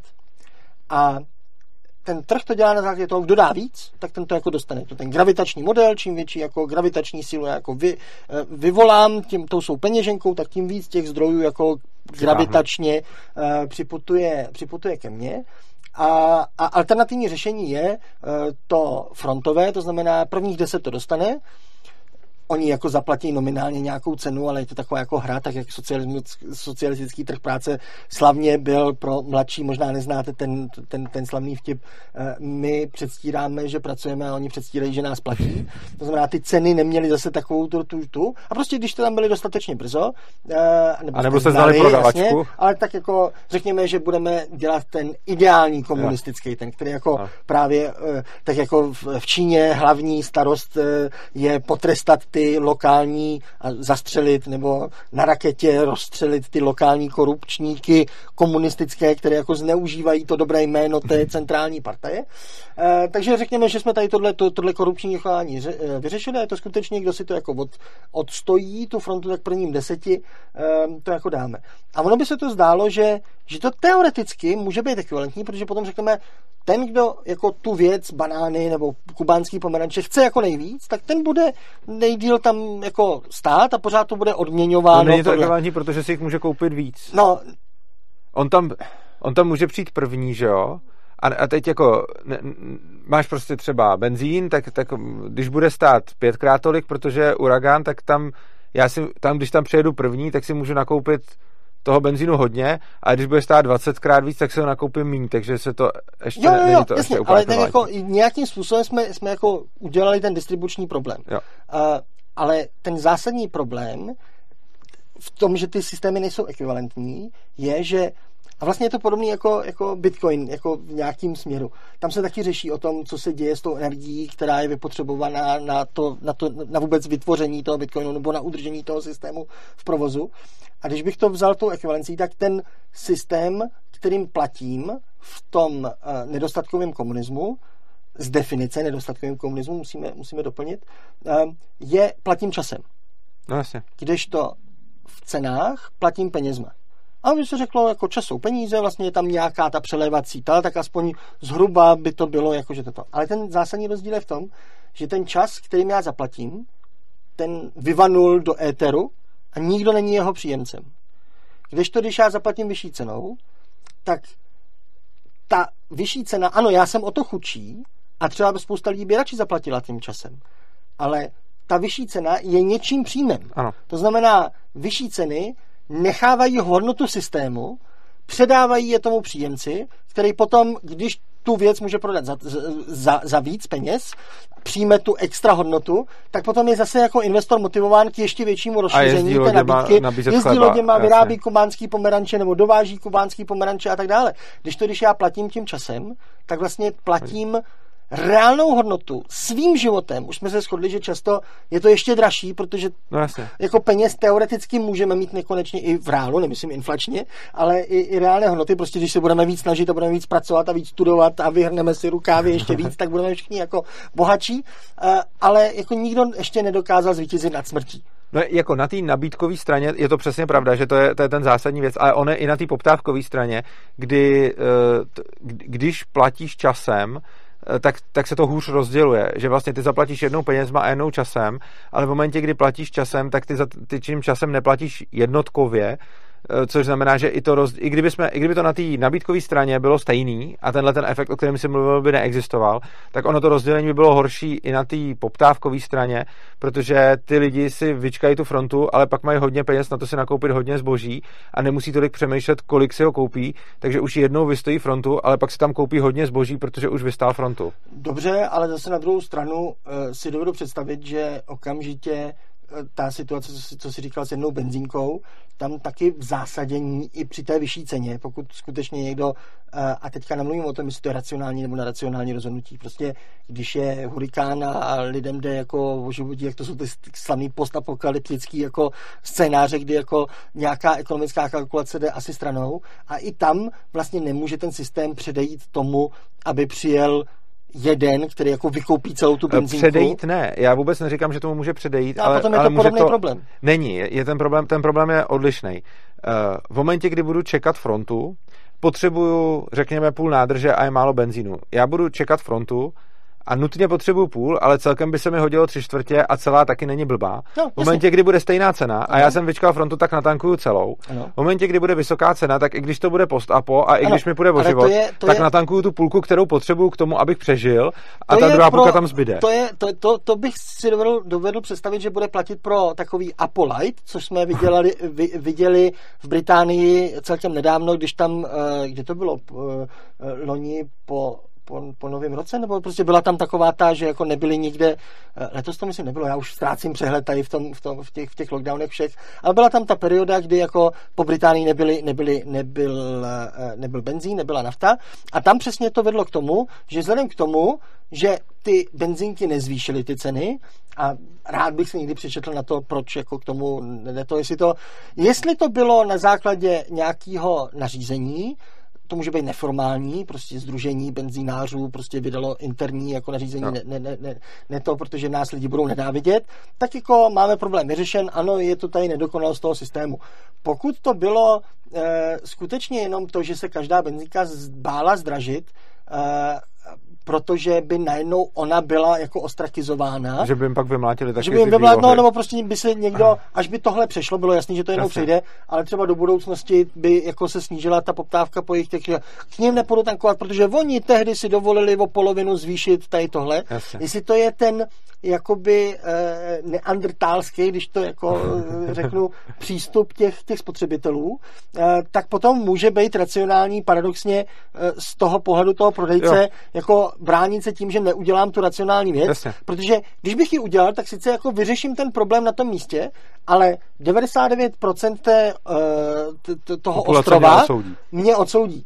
A to, to se jako nevykompenzuje. Když to, když půjdu s davem, tak jako všichni budou naštvaní. Je to možný. Ale nebude tam jeden, který se Jo. zachová racionálně a tím pádem, no prostě může za to Brexit, Jo. může za to něco, Jako, vždycky se to na něco ne, svalí. není jistý, že to stane, já jsem to myslel tak, že když je něčeho velký nedostatek, tak i v ultra krátkodobém horizontu zvýšení ceny ale pomůže i té proto jsem, říkal, distribuci. proto jsem říkal, že to je ten light, kdy to vlastně nebyl otázka přežití, bylo to spíš otázka, ano, a tam skutečně docházelo k tomu, že vlastně uh, tři čtvrtě té fronty na ten benzín byli lidi, uh, co měli jenom do půlky a klidně by mohli ještě, ale No, protože viděli tu frontu, tak se jako přidal a jenom čtvrtina nebo 10% těch lidí byli skutečně, co byli na dně a mě tam jako dotlačovávali a tak dále. Ale to je jako, jako apokalypsa light, která by skutečně tohle vyřešila.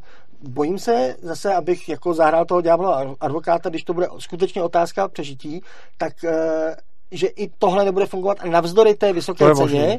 že prostě se to jenom Jo. přesune, že doteďka to měla benzínka a potom přijde nějaký prostě ten, který jako klidně se zadluží, i když jako nemá No, a, a prostě koupí teďka jako všechen benzín, zavřete benzínku a teď je to moje a on si na tom klidně bude jakoby sedět uh, pro případ, aby on mohl jezdit. Jo, to jenom jako Jasně. řík, říkám, že, že to nemusí být Nemusí hodně, to řešit, hodně z tohohle, co my věříme v tom, že trhy drtivě převálcovávají jakýkoliv jiný způsob řešení toho distribučního problému, no toho alokačního problému, komu mají co.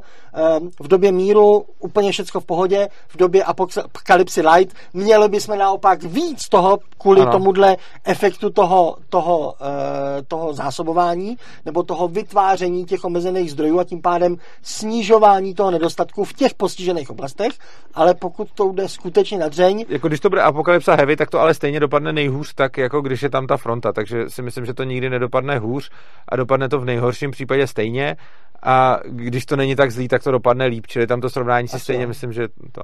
Hele, a aby jsme se zase zpátky vrátili k tomu, k tématu, co si myslíš o zvyšování úrokových sazeb a kam si myslíš, že to povede a jak si myslíš, že to je dobrý či špatný krok? No, je to učebnicový krok. eh, Ten, já jsem na začátku byl skeptik, byť jsem věděl, že, že jako k tomu přijde a není moc alternativní řešení, jenom jsem chtěl, jenom jsem chtěl uh, připomenout, že ten náš automatismus ekonomie, to znamená roste inflace, zvýšíme eh, Úroky. úrokové sazby, eh, funguje dobře. Eh, Vlastně zaprvé vůbec může fungovat jedině v situaci, kdy nejsme součástí evropské zóny nebo eurozóny. No, že vůbec můžeme zvýšit ty sazby. Problém teďka eurozóny je v tom, že uh, některé státy by chtěly zvýšit tu sazbu, některé snížit tu sazbu. Je obrovský mýtus, který je potřeba jako vyvracet, kudy člověk chodí, že eurozóna je nějakou zárukou jako nízké inflace. Určitě není. Uh, dneska nejvíc inflační státy jsou v eurozóně, celé po Baltí, tam mají už teďka jako 12%, 13%. Eh, Naopak jsou relativně ještě nízkoinflační státy, relativně, eh, které by naopak jako třeba ještě další snížení pod, pod minus 0,5% by uvítali, protože to jsou chronicky eh, státy, které jsou, řekněme, v ekonomické krizi nebo ne, nejsou tak moc výkonné. Nebudeme, to necháme na jiný program, do jaké míry za to může ta, to, to vlastní euro jako takové. Ale problém je, že v takové obrovské zóně eh, je ta nerovnoměrnost toho, co by jako měla být ta úroková sazba, když by ona měla bojovat proti té inflaci, um, uh, hrozně, hrozně obrovská. Jo? Prostě některé chtějí zvýšit, některé chtějí snížit, no tak uh, zatím centrální banka evropská jako je. Ta Česká republika... To je dobře, že jsi to zmínil, jsou- protože to, to je podle mě strašně důležitý, jako si uvědomit, že vlastně my můžeme vůbec reagovat na No. tu inflaci jenom proto, že tady nemáme euro. Kdybychom Tak. měli, tak, tak máme smůlu. Tak, čili to je jako ten, ta podmínka Což je zajímavé, že to není nikde slyšet. Je, vždycky, když se někde, když, když se děje, je zajímavý, jakým způsobem, co slyšíš v médiích, když se děje cokoliv, kde by jako hypoteticky se zdálo výhodnější mít euro, tak to slyšíš od rána do večera ve zprávách.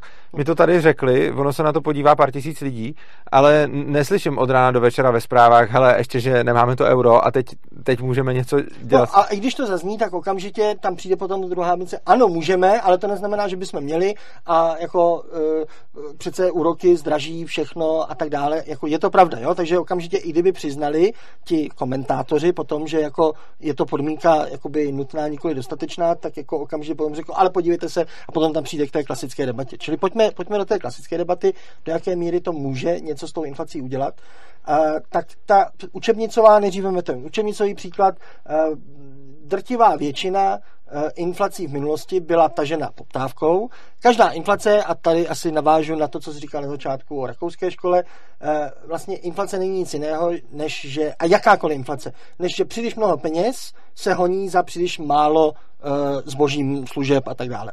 A je jedno, jestli to bylo způsobeno tím, že narostlo množství peněz a zůstalo stejné eh, množství věcí, co se mm-hmm. to mají koupit, anebo jestli to došlo k tomu tak, že se snížilo ten, ta, ta výroba a zůstal stejný počet peněz. To bych jenom tomu potom doplnil, že vlastně když se zvyšuje výroba a zároveň se zvyšuje inflace, tak ona potom vypadá ta inflace menší, eh, nebo jako... No, to ne, no, no že spotřeb... když se zvyšuje výroba, tak naopak by mělo docházet jako ke snižování cen. Prostě jsme schopni vyrobit víc, no jasně, to znamená, já říkám, je to levnější. No jasně, ale když to měříme tím spotřebním košem, jak to měříme, uh-huh. a ona se zvýší výroba a zároveň se zvýší inflace, tak, a zvýší no, tak se množství peněz, znamená, tak to vypadá se jako... výroba a stejně se zvýšily ty spotřební ceny, tak to znamená, že množství peněz nejenom, že se dorovnalo, ale ještě to přeteklo. No právě, teď říkám to. Že kdyby to normálně vyrovnalo, tak se zvýší no. výroba, zvýší se objem peněz a zůstanou No a to přesně stejný. říkám, že to vypadá podle toho, jak měříme spotřební koš, že ta inflace je nižší, protože když vzroste výroba, a vzrostou peníze, třeba je o 5% víc zboží a o 5% víc peněz, tak z hlediska našeho spotřebního koše nám to ukáže inflaci nula, hmm. ale přitom se zvýšila peněžní zásoba o 5%. Což znamená, že to ještě schovává Uh, jako růst ekonomiky vlastně jo, schovává zase, další část. To zase seš na tom, že jako definuješ inflaci čistě jo, jenom tady mhm. tímhle. Mm-hmm. To, to, to si asi můžeme nailustrovat. Ty vlastně tvoje definice inflace se dívá jo. jenom na tohle a je jedno, co se děje tady na, tomhle, hmm. na tom zboží. Jenom prostě, jako máme víc peněz, ergo inflace. Já říkám inflace tomu, té, tomu té nerovnováze. To jo, znamená, jsem na začátku se tohle na, narostlo, tohle narostlo, tak jo. jakoby není důvod, aby narostly ceny jako takový. Pokud i za téhle situace narostou ceny, tak se musíme dívat, co, no, co jiného samozřejmě. se jako děje. Jo. Jo, něco, něco jako zvláštního se děje. Um, buď to měříme blbě inflaci a tak dále. Eh, ten spotřební koš. No, čili uh, zase zpátky. Většina těch inflací, které tady známe minimálně posledních 50 let, včetně západního světa, je, že byla vyšší, uh, vyšší poptávka, třeba kvůli tlaku odborů na, na, na růst mest, rostly lidem mzdy víc než inflace, čili se byli bohatší a bohatší a tak moc jako chtěli víc za to kupovat si, že, že to dovedlo, protože ta, ta nabídka se ne, nepřizpůsobila dostatečně rychle, to znamená, eh, když jsme nezvedli množství objem výroby dostatečně, no tak to vedlo k inflaci pop, tažené poptávkou. No a potom ta centrální banka, když zvýší ty úrokové sazby, tak vlastně tlačí ne na zvýšení výroby. To by byl jeden způsob, jo? Jako jsou vlastně, když máme takovouhle tu poptávkovou inflaci, tak jsou dva způsoby, jak s ní zatočit. Buď to zvýšíme výrobu, nebo snížíme tu poptávku, tím, že lidi jo. budou mít méně peněz. No a zvýšení úrokové sazby vlastně se dívá jenom na tohle, vůbec se nedívá na tohle. Tohle naopak může tomu poškodit, protože když zvýším úrokové sazby, no tak budou dražší úvěry pro firmy, a tím pádem jako úvěry pro firmy to jako je jedna z věcí, co eh, lidi nedostatečně oceňují. Oni mají pocit, že jako většina té výroby je dělaná, že jako firma má nějaký peníze a za to ona jako nakupuje eh, a prodává a že vždycky má Protože většina z nás je jakoby v plusu, jo? že prostě máme nějaký peníze na úsporách, máme něco v peněžence a z toho financujeme a pokud nejsme úplně zadlužení na uši, tak jsme jakoby v plusu. Většina výroby reální je jakoby na dluh, ve smyslu základním prostředkem jakéhokoliv firmy, která jako investuje nebo třeba i začíná, je vždycky jde do mínusu a postupně to splácí. To, je jako, to není nic špatného. No, to je založené na tom, že prostě postavit fabriku je něco, co by ten jeden zakladatel jako ze svých prostředků nezvládl. A pokud bychom měli systém, který by ho nutil, což byl mimochodem často způsob ve starém Římě, že jako to bylo, vlastně tam ani nebyla firma, kterou bychom oddělili od toho člověka, jo, vlastně vyseparovali.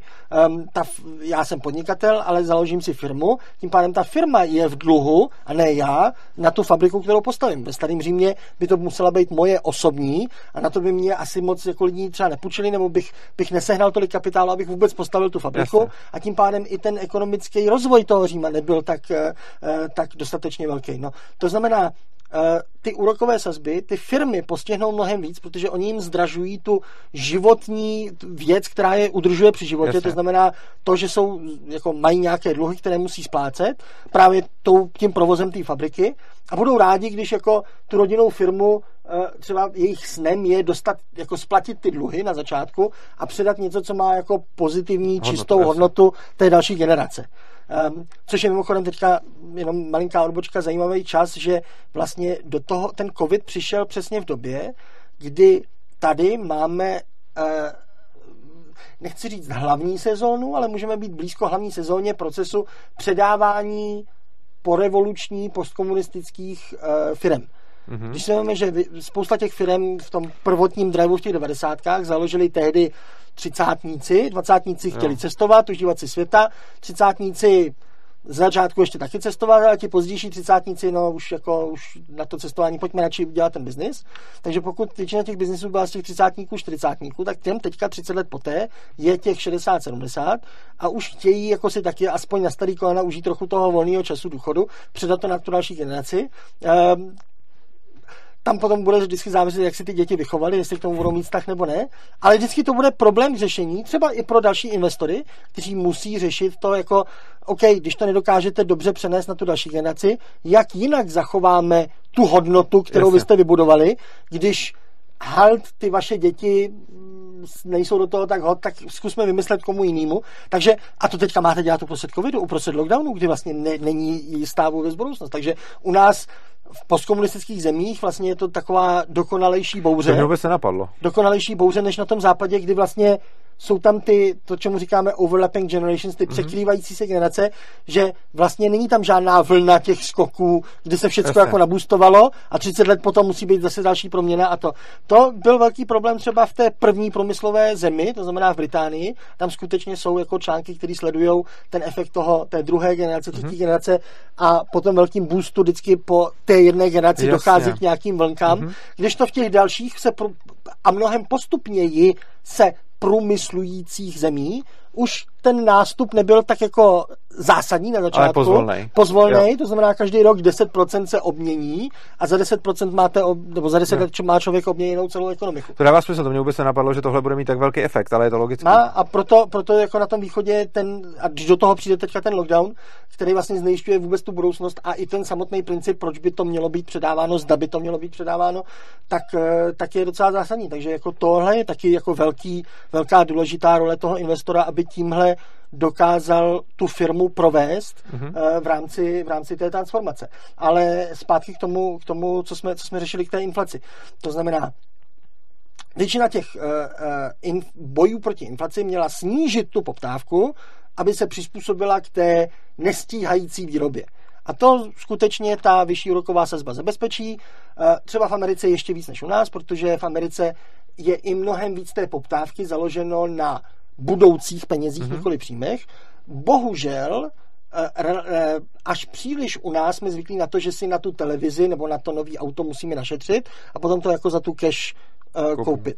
Um, v Americe je to no, mnohem víc. Čím dál tím víc kupují lidi na různé leasing zpátky. Dlouho. Jasně, částečně se to přizpůsobuje, ale ještě nejsme nikde k optimu. Jo? Jako Amerika možná je příliš jako už zase na druhé straně to optima, že vlastně všechno kupují z budoucích peněz a potom může být problém, pokud ty budoucí peníze se s nimi něco stane s tím budoucím příjmem, se kterým Přičemž já se ale upřímně nemyslím, že tohle to bude mít nějaký optimum, protože bych řekl, že tohle záleží na subjektivních preferencích toho člověka. Uh, no tak jasně, ale potom jako subjektivníma preferencema člověka, který jsou navíc endogenní, jsou podle toho, jako sami se vytváření, tady jako DNA nepře, nepředurčuje subjektivní preference, tak ty subjektivní preference jsou utvářeny v tom systému, ze kterého člověk jakoby byl vyrůstán, jo. toho formovalo a tím pádem my můžeme říct, že lidi mají příliš vzhledem k tomu, jak by to mohla být ta alternativa, že jsou příliš ostražití. Na tom individuálním uh, levelu Mě třeba principiálně vadí si brát člověka. věci na dluh i za předpokladu, že by to bylo nějakým způsobem výhodnější nebo bych viděl, že prostě tak, tak pro mě to není, a čistě z pocitového hlediska to pro mě není moc dobrý. Ale já neříkám, Takže, že každý jo, se takhle má poznat. Jenom říkám, že, že lidi, kteří jsou příliš ostražití, a platí to třeba i pro investory. Klasicky problém uh, venture capital, nebo těch, těch startupů, mm-hmm. je, a to krásně ilustruje ten rozdíl toho evropského, není to jenom Česká republika, to obecně řekněme, si to zjednodušme, Evropa versus Amerika. Mm-hmm. evropský systém startupu je, zase neplatí to na všechny, ale je to v tom průměru. Eh, vycizelovat co nejvíc právě kvůli ostražitosti. Můžeme to dát na trh, až to bude dokonalý. Eh, takže vlastně budeme ze vlastních zdrojů, nebo z těch zdrojů toho venture kapitalisty, Aha. co jsem dostal, vycizeluju, vycizeluju, až to bude všechno jako perfektní, bude to mít otestováno, bude to mít jako research a všechno, tak to hodím na trh a potom jenom takhle jako budu mlít ten, ten mlýnek.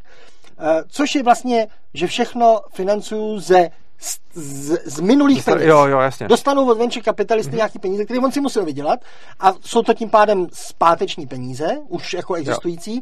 a z nich jako zafinancují celý ten vývoj. Když to v Americe to mnohem víc jako beru z budoucích peněz. Jako ano, Tesla. něco dostanou nějakého toho venture kapitalisty, ten, ten základ to jsou ty minulý peníze, ale mnohem víc se snažím už od prvního dne aspoň nějaký stream, nějaký proud no, nových peněz, těch budoucích peněz, mm-hmm. od budoucích zákazníků k tomu zajistit, čili prodávám špatný výrobek, eh, který ještě neobnovuje. Ale vlastně minimálně za to mám jako ten výzkum toho trhu, který bych v Evropě dělal teoreticky, bych měl nějaké jako fokusy a laboratoře a tak dále. Tady to eh, testuju na reálném trhu. On už mě za tu za ten nedokonalý výrobek něco platí a tím pádem já se mu přizpůsobuju a tím pádem i uh, těch to startupů i ty startupy jsou vytvářeny mnohem víc z těch budoucích peněz, mm-hmm. nikoli z těch, z těch, z těch uh, předčasných. A může být jeden z důvodů, proč tam ty startupy jsou, jakoby, uh, jednak je to efekt většího trhu, samozřejmě, uh, ale jednak to může být i tím, že mnohem víc zapojuje ty budoucí peníze, nikoli ty minulé. Proto mluvím, Jasne. že to optimum nemusí být, že já budu teďka tebe měnit a budu před tebe před... Ty si dělej, co chceš. Každý si dělejme, co chceme. Jenom říkám, že v systému, který už od začátku ty lidi vedl výchovou k tomu, aby brali Rozumím. trošku víc Eh, eh, toho podnikatelského ducha, eh, který je základem toho, že beru víc z té budoucnosti než z té minulosti, mm-hmm. tak bychom třeba mohli mít jako ještě rychlejší jako cestu za žijeme lépe, žijeme radostněji. Klasicky to, že to není jako v genetice daný, tak jako s Polákama cel, celkem máme jako podobnou genetiku, jako Já jsem vůbec nemyslel, že to je v genetice. A po revoluci, no dobře, ale že to, je, že to je jako nějak tvrdě daný. Uh, už od toho komunismu se vždycky říkalo, že prostě Poláci i v rámci toho komunismu měli ten mnohem víc podnikatelský duch uh, s džínama, s tričkem, se Sandokanem a s Mickey Mousem a tak dále.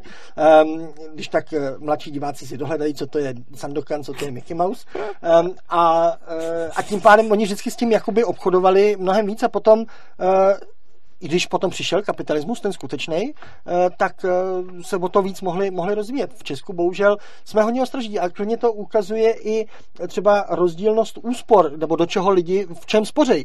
Eh, I proti i proti Maďarům. My jsme mnohem jako konzervativnější já jsem a to bojíme spíš myslel, se těchto věcí. Já jsem to spíš myslel tak, že to hodnocení je vlastně subjektivní v tom smyslu, že to, jestli je to dobře nebo špatně, jestli je to bohužel nebo bohudík, hodně záleží na tom, co optimalizuješ. Máš pravdu, že investice budoucích peněz je znamená rychlejší vývoj. Jako ale ekonom investice, jenom se dívám na levnější no, ale investice, no pozor, ale investice minulých peněz znamená větší stabilitu.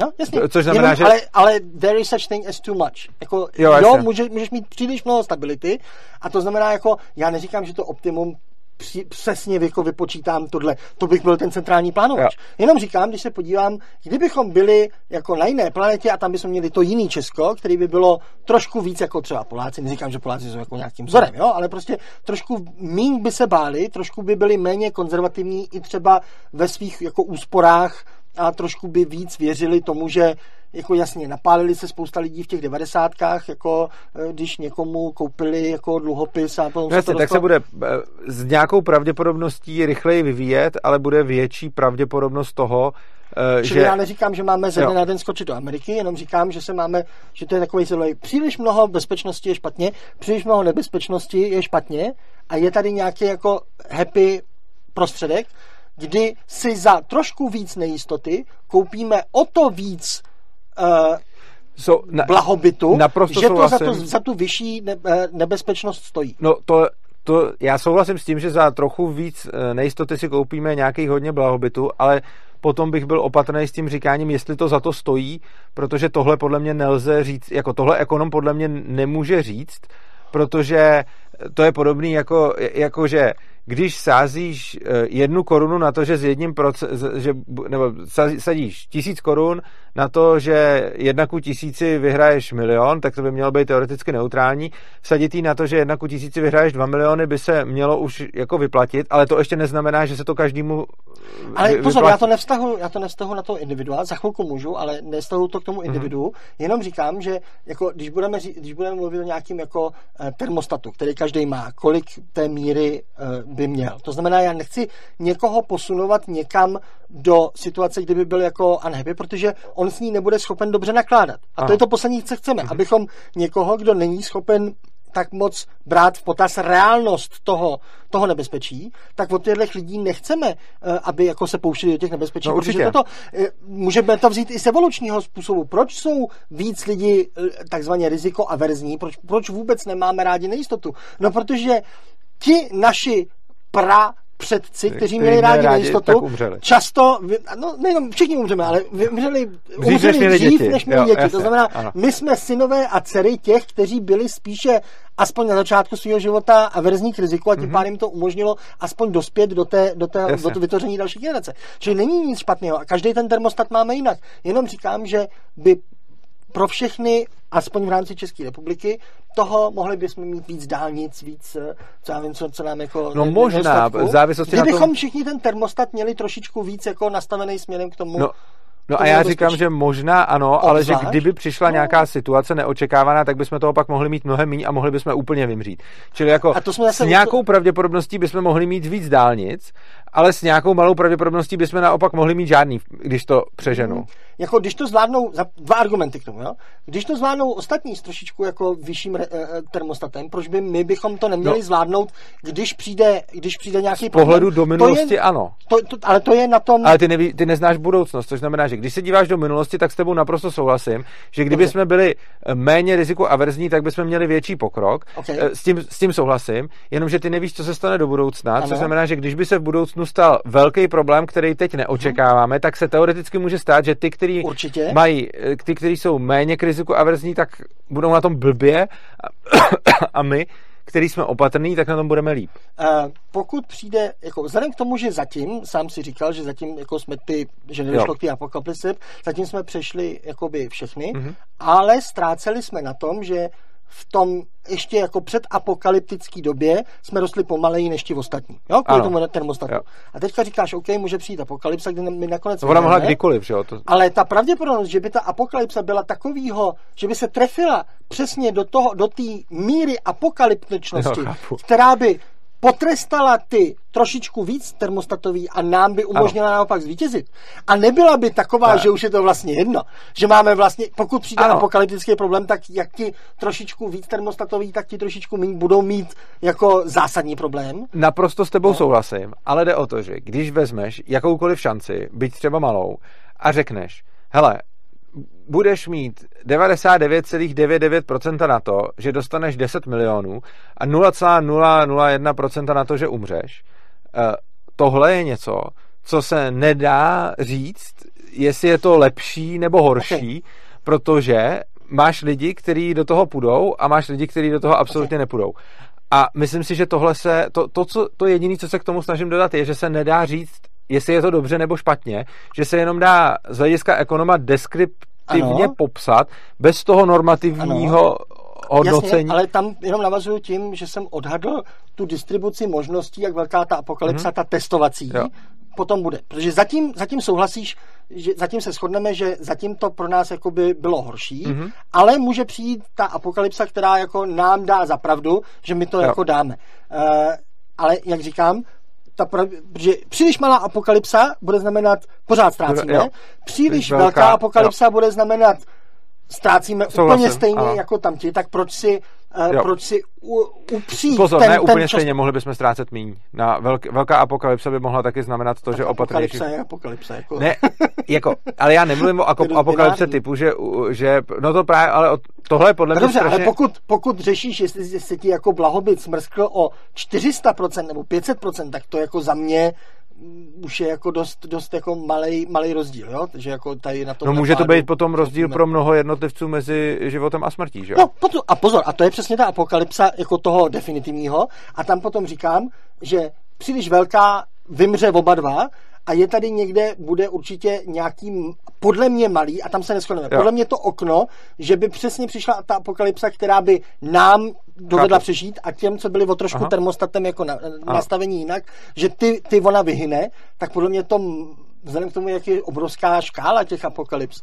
tak si myslím, že to, to okno, které by se trefilo přesně jako, že nám Já s tebou nám i docela pomůže, souhlasím, já s tebou i docela souhlasím, že ta pravděpodobnost je malá, já jenom říkám, že nemůžeš normativně říct, že je to dobře nebo špatně, protože... No můžeš, protože tam máš přesně, a zase jsme u toho, co dělá ekonom, máš tady potenciální benefit, Aha. že v budoucnosti budeme mít štěstí, že uhodí přesně apokalypsa, která nám pomůže a ostatním to. Uh-huh. Ale co je ten náklad? Celý ten náklad je ten kumulativní náklad těch Souhlasím. generací, který museli žít tady s tímhle.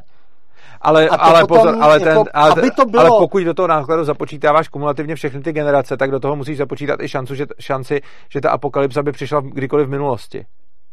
No, Protože ale nem... zatím, zatím jsme přesně, jako eh, historie už je napsána a vidíme, je, že ale z našeho to, ale z hlediska matematiky se je to tohle, mnohem méně To jo, ale z hlediska matematiky je tohle to chybný pohled. Tam ty, ty, no, ty, ty pleteš podmíněnou pravděpodobnost. Prostě, de... teďka jsme v tom bodě, kdy už můžeme spočítat, jaký byly náklady, aspoň teoreticky, ano. toho horšího termostatu. Ano, ale nemůžeme riziku. spočítat, jaká byla v minulosti pravděpodobnost, že se něco stane, respektive teď víme, že se ne, něco ale my teďka, my teďka se bavíme dneska, jestli uh, by bylo lepší dál? systém nastavit ten termostat trošku, ano. kdybychom mohli, mám tím kouzelného proudu. Ano. Samozřejmě nemůžeme. Jenom srovnáme dva systémy, někoho víc uh, s podnikatelštějším duchem a někoho s méně podnikatelštějším Nebo, duchem. Tak já to ještě, já to ještě řeknu jinak. Uh, řekněme, že máš uh, možnost, že by si každý jednotlivec teda vybral, že bude mít nějakou minimální šanci na to, aby umřel a nějakou obrovskou šanci na to, že získá strašně moc blahobytu. Uh-huh. Uh, z hlediska, řekněme, celospolečenského, uh, by bylo určitě kdybys to počítal tak, jak to počítáš, by bylo nejlepší, kdyby všichni tuhle tu nabídku podstoupili uh-huh. a nějaká malá, ma, nějaký malý procento populace umře a nějaký obrovský procento populace získá strašně moc, uh, strašně moc um, prostě agregátního bohatství.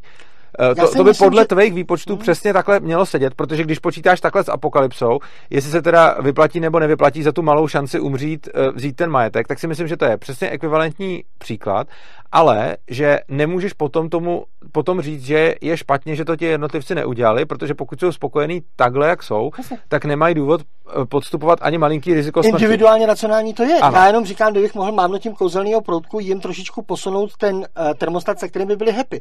Proto já si myslím, že mezi náma je trošku jako metodický ten, že mm-hmm. já se s tebou shodnu, že je, je špatný to optimalizovat na, na, úrovni společnosti a ve smyslu, uh, kolik procent umře a kolik nepro, mm-hmm. neprojde. Vždycky to musí být na úrovni toho jednotlivce, s jakou pravděpodobností toho, že on umře, no.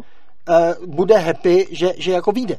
Potom když si sečteme ty jednotlivce, kteří se každý rozhoduje hmm. na ty individuální bázi, sečteme to přes celou společnost, potom nám může vyjít, že i v tom průměru ten termostat jakoby společenský bude nastavený, ale nechci určitě nastavovat ten, ten společenský termostat. Mně to bude jenom výsledkem těch individuí. To je mi jasný. A říkám, že kdo jiný by měl být schopen trošičku většího podstoupit toho rizika, a koupit si za ně mnohem jako větší bohatství v drtivé většině případů, jak co se nakonec stane, než ten, kdo má velkým způsobem pojištěn ten pád. To je ta absurdita, že v Americe oni jsou jakoby podnikatelští, i když pro ně to riziko toho pádu, toho, že se to mm-hmm. ne teda smrt, ale jako nějaký jo. skutečně pád, je tam skutečně hrozí reálný pád jako hodně dohloubky, když to ne, nevíde. Mm-hmm. A přesto oni jsou to u nás, jako, já myslím, to že to funguje naopak. Ne, ne, já si myslím, že ta kauzalita je obrácená. Já si myslím, že oni proto, že jsou takový, tak tam nemají tak dobře pojištěný ten pád, eh, protože obecně společnost, kde mají lidi eh, vyšší averzi vůči riziku, tak si budou víc pojišťovat ten pád a budou daleko. Myslím, že ta kauzalita je obrácená. Že, že důvod toho, proč tam nemají pojištěný pád a tady ano, je, že je to naopak, že to, že to nevzniklo, takže oni Dobře, tam napřed neměli pojištěný Ať už to pád. vzniklo, ať už Aha. ten polštář vznikl jakoliv, uh-huh. to už můžeme jít k tomu, že třeba i to může být jako částečně pseudogenetický tím, že do Ameriky šli spíš ti z Evropy, no, jo, jo, přesně, to si myslím, kteří byli, měli ten termostat nastavený ano. jinak a tím pádem sice ne skrze genetiku, ale skrze výchovu tu, ten vyšší termostat nastavili jo, i těm svým těm. A myslím, že i skrze genetiku, myslím, že obojí. Já nejsem biolog, no. nechci, nechci mluvit jako do Já myslím, že by to mohlo být obojí. Myslím si, že, že, to může být, jako, myslím si, že já se nevím, jestli odliší. tohle, jestli tohle je přenositelný geneticky. To fakt jo. nevím.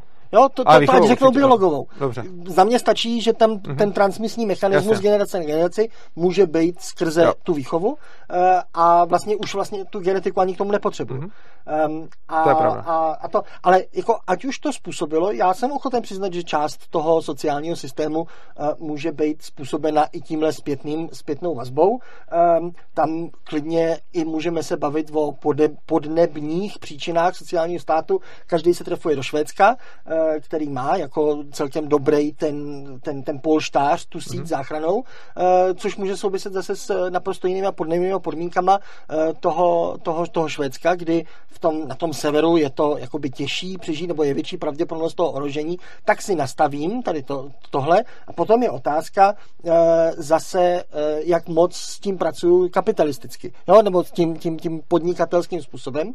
Um, a to Švédsku se zase trošku uh, křivdí v tom, že si každý všímá těch vysokých uh, daňových sazeb. Jednak uh, oni je docela jako radikálně snížili v nedávných letech, v nedávných desetiletích, ale hlavně je obrovský rozdíl, jestli 70% daň z příjmu platíte centrále a potom ta centrála to nějak rozděluje, nebo jestli to platíte na svý vlastní kantonální úrovni, obecní úrovni, tam jsou obrovský obecní taky to Švédsko ještě zbohadlo, když zdaleka takovýhle daně nemělo, čili t, t, jakoby ta, jo, ta jo, švédská jo, ekonomika jo, se stala strašně uděláme, bohatou. Uděláme pořád na Švédsko, ale, ale zpátky k tomu. Jediný, co říkám, že když už ten sociální stát máme, eh, tak k čemu jinému ho využít, než k podpoře toho trošičku Chápu. zvýšení toho termostatu, jo. protože jako, sorry, v Americe byste jako fakt riskovali, ale tady, co se vám může stát, no tak jako stát vás chytí, protože tady máme tolik těch, těch záchytných mechanismů. Tak právě proto je to, je to zvláštní, že nejsme o trošičku, uh, o trošičku to. Ale ještě jednu poznámku, kde zase, abych pořád jenom nesouhlasil uh,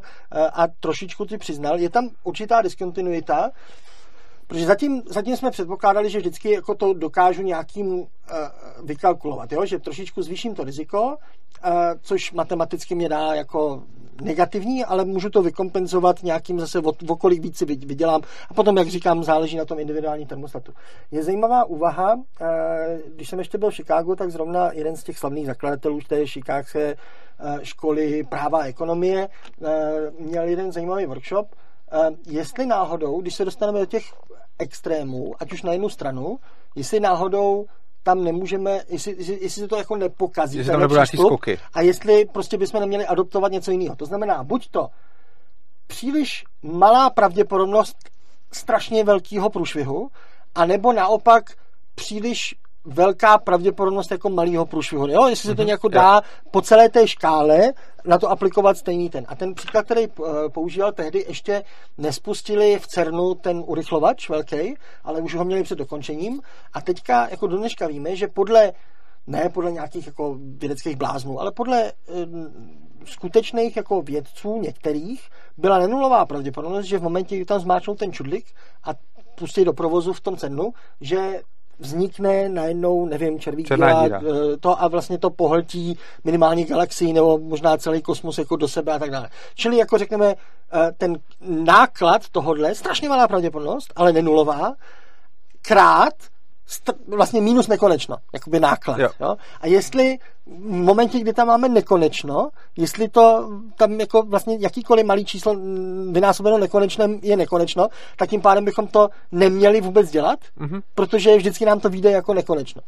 Jo, no, takže vlastně jasně. zase v tom extrému, jestli to nevede k tomu, že jako nakonec jsme ten čudlík zmáčkli uh, a um, jako pustilo se to, zatím teda jako žijem, třeba jsme nějaký jako uh, holografický projekci, ale to už jako nezměníme, určitě se to asi nezměnilo přesně v ten moment toho zmáčknutého no, čudlíku. Vlastně jako jiný slovy něco podobného jsem chtěl říct, že to podle mě nejde násobit, jako myslím si, že uh, násobit vlastně riziko s, s, výnosem, si myslím, že je to velice důležité, řekněme, orientační číslo, který nám vyjde, ale myslím si, že to není jediný a já jsem to spíš jako, dá se to uvést na případu teďka, CERNu a dá se to uvést teď, na tom, že řekněme, kdyby si měl třeba možnost, já nevím, kdybych měl možnost sadit eh, všechny svoje peníze na to, že, nebo všechny svoje, celý svůj majetek na to, že třeba s 25% pravděpodobností o něj přijdu a s 75% pravděpodobností získám dvojnásobek, no tak to neudělám, i když by se to podle stejné kalkulace mělo vyplatit, ale já jsem spokojený s tím majetkem, to, co mám,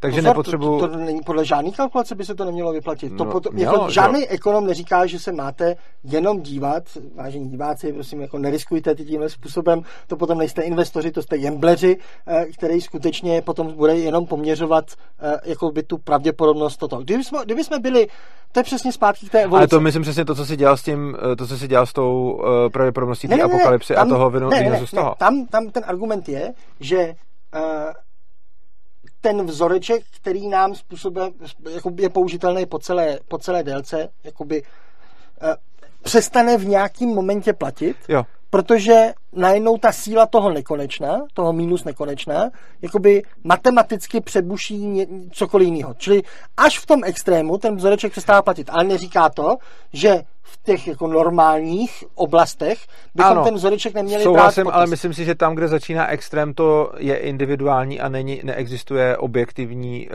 neexistuje objektivní míra, kde je to minus ano, nakonec, ale vždycky nakonec, nakonec to rozhodnutí, jestli zmášnout ten čudlik nebo ne, vždycky jako dospěje k nějaké i kdyby to byla komise, ano. která by o tom rozhodovala, tak jako vždycky tam bude Chápu. role toho jednotlivce, Jasně. který jako převáží. Mhm. Když bude rovnost hlasů, Jasně. tak prostě jako, jo, takže Ale... vždycky to k nějakému jednotlivci můžeme, můžeme Už se dostáváme pomalu ke konci. Jo. Ještě pořád vlastně mám tu otázku, kterou jsem se tě chtěl zeptat. Eh, zvyšování úrokových sazeb Českou národní bankou, řekli jsme si, že super, že nemáme euro. No, eh, Co si myslíš o tom kroku samotném? Na těch, na těch eh, co si myslím o té schopnosti, jestli to může nějak zapůsobit. No ano, co si Oni myslíš, nemůžou reagovat kdyby si seděl, Oni kdyby si ty tolik... seděl uh, v té radě... Taky, asi bych to taky zvýšil, protože, protože udělat cokoliv jiného, zaprvé ona jiných těch nástrojů jako nemá, uh, protože tohle je ten hlavní jako tahátko, se kterým se ona přizpůsobuje. Uh, jednak uh, když by udělal cokoliv jiného, tak by okamžitě se vyrojili spousta to, že to je neortodoxní řešení, který možná by vyšlo, možná ne, ale tohle minimálně se pojišťuje proti tomu, že jí to nikdo nemůže vyčítat, mm-hmm. protože dělá to, co vždycky To spousta lidí vyčítá to, že to dělá moc, já osobně třeba ne. Hele, no dobře, ale ta otázka nebyla, jestli bych zvyšoval tak moc. Jako asi bych zvyšoval, ale jestli tak moc nebo ne, na to bych potřeboval skutečně mít ty tajný nebo proprietální data, které oni mají mm-hmm. a, a který já nemám. Jo. já si myslím, že na základě čistě těch oficiálních dat, které byly publikované, to znamená o inflaci a tak dále, to je docela rychlé zvyšování.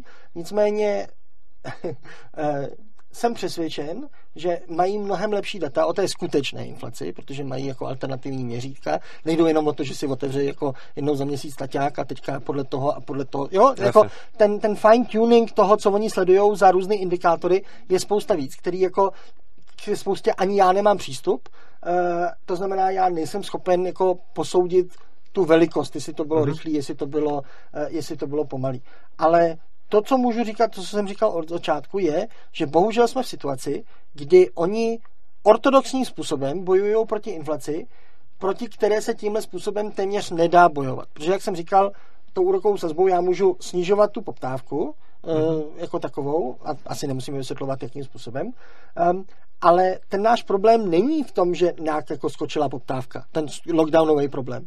Eh, částečně ano, protože vláda, tak jak se teďka říká, jako tupé škrty, no jaké jiné tupé škrty mají následovat po tupých výdajích, protože uh, no ne, to, to, to, není jako, to není retorika. Ono ne, skutečně, se to líbilo, ono je to ty, pravda, ty tupé, to tupé výdaje, my, naše výdaje během covidu že se má trošku víc vydat, řekne asi každý ekonom, protože poslední, co chceme ztratit během lockdownu, je ale pak nechat rozplynout firmy se vydal na něco a potom jiného. je dávat dohromady. Ale ty naše byly tupé ve smyslu, že byly hrozně necílené. Eh, první, zase jsme v tom ultrakrátkém a dalším období. V, v okamžitě po nástupu covidu, jasně, nikdo neví, co se děje, nikdo neví, kdo, kdo za to bude nejvíc jako... Plus půlka těch schodků nesouvisela s covidem, že jo? To no, je da, no, další no. věc. No. A, a, ale i, i, to zacílení těch, jako mnohem, jako spousta dalších států zacílela mnohem víc. Třeba i ta slavná, takový to, jak se říkalo, jediné, eh, co fungovalo za covidu, eh, byl ten plán uh, mé předchůdkyně v tomto křesle, uh, paní ministrině sociálních věcí, která to stejně jenom okopírovala v podstatě z Anglie, ale to bylo to jediné, co ten antivirus v podstatě fungoval. Jasně, na začátku super, ale už dávno jsme měli přijít na, aspoň na ten Kurzarbeit, který tak jako ropa vždycky dojde do 20 let, tak jako do dvou měsíců tady máme Kurzarbeit. A platilo to téměř dva roky. No, že do dvou měsíců zavedeme Kurzarbeit, který je mnohem lépe schopen mířit na ty skutečně postižené postižený firmy, aby nekrachovaly a nevyplácí se plošně. Čili částečně za to zvýšení poptávky může, může ta plošnost těch, těch opatření i ta velikost, ale ten hlavní příčina je ta, ten, ten pokles té nabídky, protože ať už mluvíme Jasně. o e, v Česku, že se nepracovaly, byly lockdowny, tak i ve světě se přestalo těžit, přestalo se vyrábět a tak dále. Takže ten hlavní driver té současné inflace je pokles nabídky. Částečně to ještě, proto je to ta dokonalá jo. bouře, že jednak klesla nabídka, jednak ještě se zvýšila poptávka, tak potom už jako je jasný, že to vyskočí okamžitě. Aha. Ale proti téhle, té nabídkové eh, inflaci se těmi um, uh, úrokovými sazbami, sazbami hrozně blbějc uh, bojuje, protože oni vlastně přilívají No ještě, ještě spíš, oheň, ještě spíš nebojuje, ještě spíš se to tím posiluje. Na té jako, nabídky, jako, že, no, jo. říkám, přilívají jo. oheň na tu nabídkovou, jo. protože ten, který by chtěl teďka obnovit svoji výrobu, která byla problematičtěna lockdownem a potřebuje do toho novej, novou výrobní linku, protože aby to udělal, jako potřeboval čipy. Jasně. A došly čipy, uh, asi to bude na, díl tady tohle, tak potřebuje nějakou investici, aby to dokázal vyrábět bez čipů, nebo jako trošičku jako hloupější třeba, ale stejně jako použitelný ten výrobek, aby obešel ty čipy, potřebuje, potřebuje uh, investovat a teďka se mu zdraží ta investice. To znamená, že asi, ano, v té, jako, v té nabídkové ano. části, čili vlastně ve finále, jestli to pomůže, bude záviset na tom, jestli to, když jsme teďka jakoby takhle rozjetí na obou stranách, jestli to dokáže tímhle snížením nabídky překompenzovat ty náklady na té nabídkové straně. Pardon, to, snížením poptávky. Jo, k tomu bych dodal, že i kdyby se obě dvě snížily stejně, tak je to pro mě pozitivní minimálně z toho, že se budou méně znehodnocovat úspory. Takže si myslím, že kdyby ta úroková sazba udělala uh, snížení nabídkový i poptávkový strany, který bude ekvivalentní, tak je to za mě pořád lepší, než kdyby neudělala nic. Uh-huh. Čili myslím si, že i, i v tomhle případě. A poslední možná otázku, kterou bych... Nebo jenom, ještě, jenom malýho, malýho, protože nevím, jestli, kam, kam směřuje to poslední, ale jo. k tomuhle musím malýho ďáblova advokáta, který by bez, za absence další otázky klidně mohl fungovat uh-huh. jako, jako finální. Uh, ano, souhlasím, že inflace vždycky, inflace je vlastně konfiskace. Teď jde o to, do jaký míry já se proti té konfiskaci můžu bránit. Nechat ležet peníze někde ladem je, pojďte, vemte si mě, inflace sežer mě. Jo, jako absolutně Jasně. jsem bez obrany, prostě kolik bude inflace, tolik já odtrhnu od té stovky a jsem vydán na pospas. Proti inflaci se ale dá bránit. To znamená, okay. ta míra, do které já se nechám sežrat inflací, je zase na mé individuální akci, na tom termostátku, který mám nastavený. A pokud bychom chtěli hledat v té ano, je to špatná věc, konfiskace, inflace, ne, nebudu jako Aha. jako ekonom na tom hledat něco pozitivního, ale kdybych měl jako ďáblův advokát, tak do budoucna, protože inflace každá inflace je ta poslední. Při každé inflaci se řekne, jakmile jsme ji zvládli, tak to už je, teďka už jsme se to jako naučili a teďka už jako budeme mít. No, jako v angličtině to je ten uh, uh, slavný termín, jako v těch, v těch devadesátkách a v těch nulkách, že už jsme jako the great moderation, že už jsme se to jako na, na, naučili no, hýbat těma, těma heblátkama, nic nepřijde. No a přijde, přijde uh, finanční, finanční šok 2008, přijde covid a tak dále. Čili jako nějaký inflace do budoucnosti zase budou. My poslední inflaci takovou jako zásadní, větší jsme měli v 90. ale to bylo jasný, prostě mění se systém. No, jako inflace v podstatě byl náš nejmenší problém tehdy. Mm-hmm. A bylo to nutné. Ještě jsme měli mnohem nižší inflaci než eh, téměř všechny jiný postkomunistické státy. Tak znamená, my jsme neprošli a to může být jednou z příčinou, proč třeba Poláci to mají jinak. Poláci si tehdy prošli mnohem větší inflací.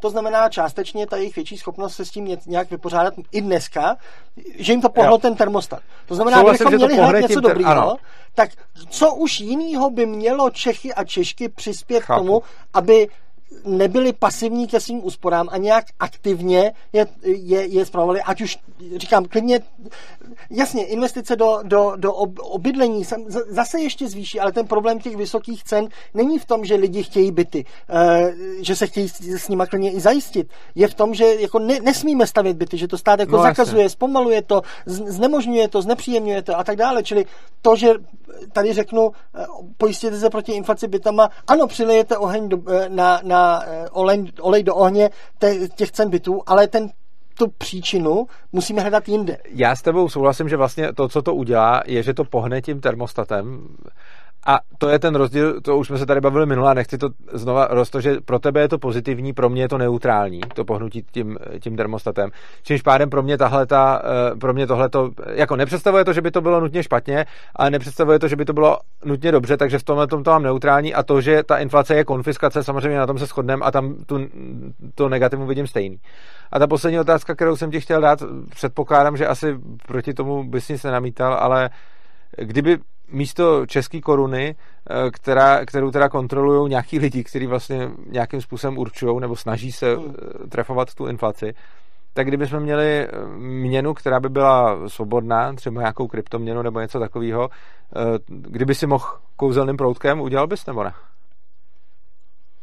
Já myslím, že cokoliv udělaný kouzelným proutkem je odsouzeno k zániku. Ne, tak jako když jsi říkal tady taky, že kdyby si kouzelným no. proutkem mohl po, po, použít termostat, že to bys udělal. No, ale tak tady, prostě, tady, že tady je to klíčový, protože pokud nějaká alternativní měna přežije bez, bez mávnutí kouzelného proutku, mm-hmm. já jsem ten argument použil proto, že jsem věděl, že je nemožný. Že jsme jo, se bavili o dvou alternativních světech. Mm-hmm. Ale ty už říkáš, kdybychom tady dokázali jakoby prosadit nějakou kryptoměnu. Prosadit ne, spíš kdyby se přestala prosazovat tahle měna. Spíš, kdyby se přestala e, násilím prosazovat tahle ta měna, přestali by se e, nutně vybírat daně v téhle měně, přestalo by se vyžadovat, aby obchodníci tu měnu přijímali a kdyby tady byla volná měnová konkurence, tak to by podle mého názoru jednak pomohlo a jednak vedlo k, e, k měnám, které by byly No určitě by se tím snížily státní příjmy, uh, protože by si každý no, zrovna vybral, v jaký měně se a. vyplatí v té nejméně výnosné toto.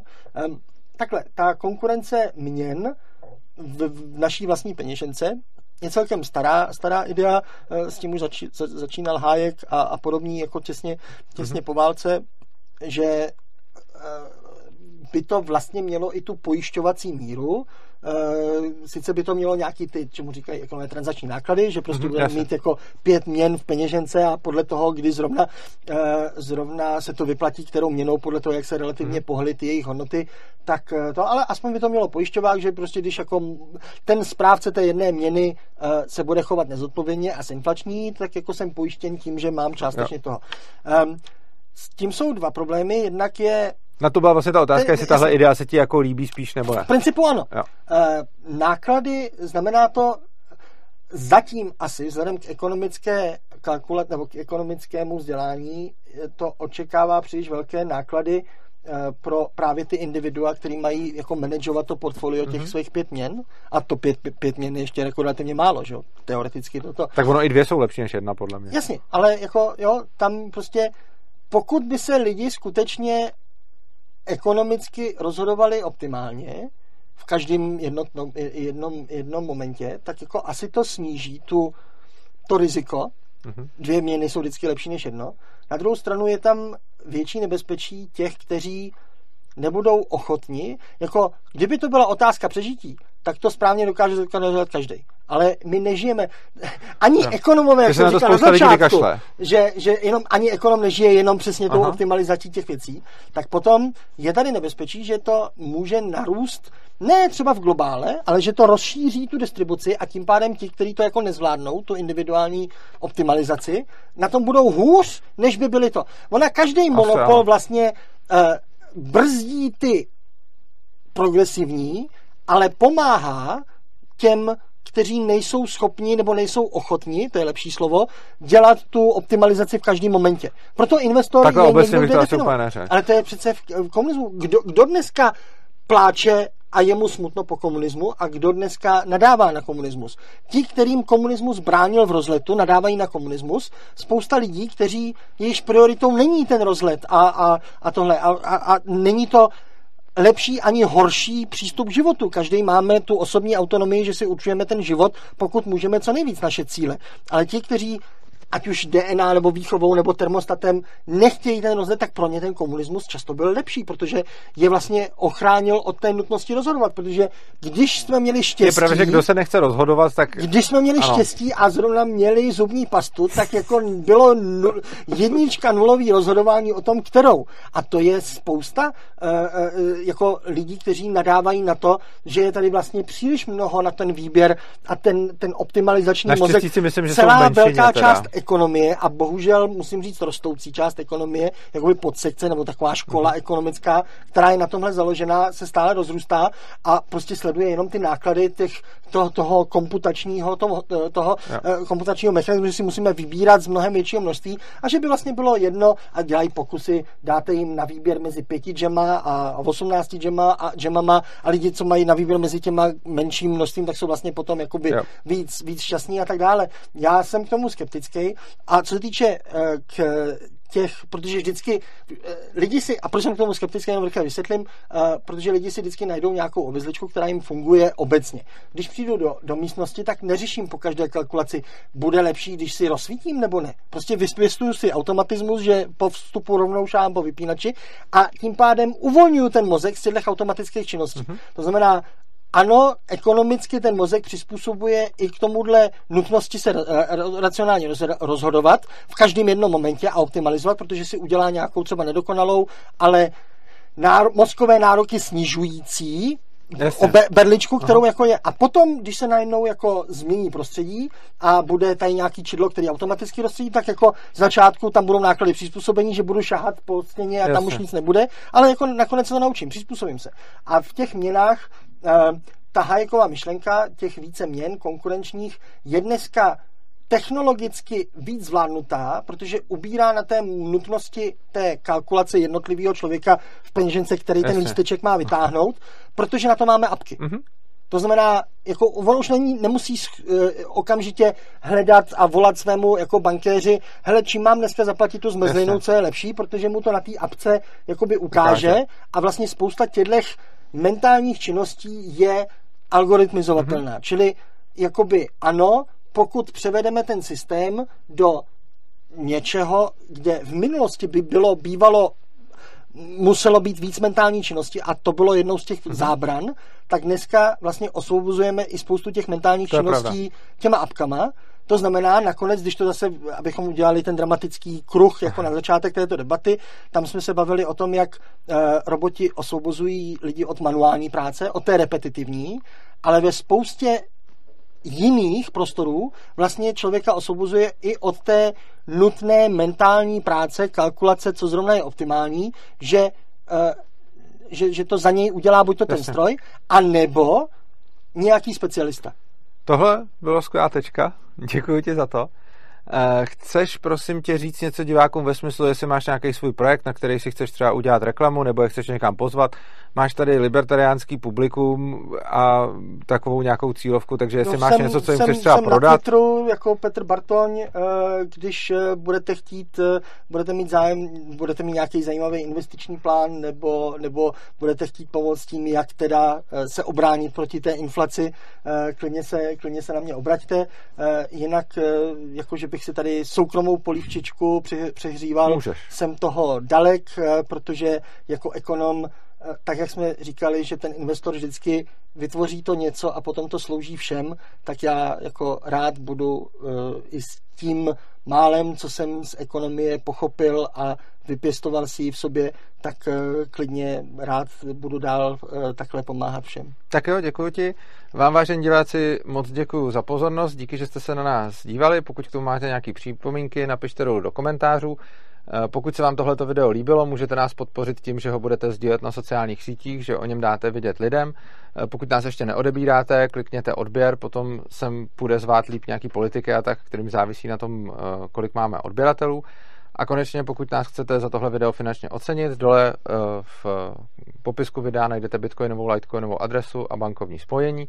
A konečně, pokud byste chtěli svobodný přístav eh, podporovat jako celek, protože jsme eh, nezisková organizace, která nebere žádný peníze od státu ani Evropské unie, takže jsme závislí na vašich příspěvcích, tak nám můžete každý měsíc přispívat. Jak to udělat, získáte do, zjistíte dole na adrese opristavu.urza.cz.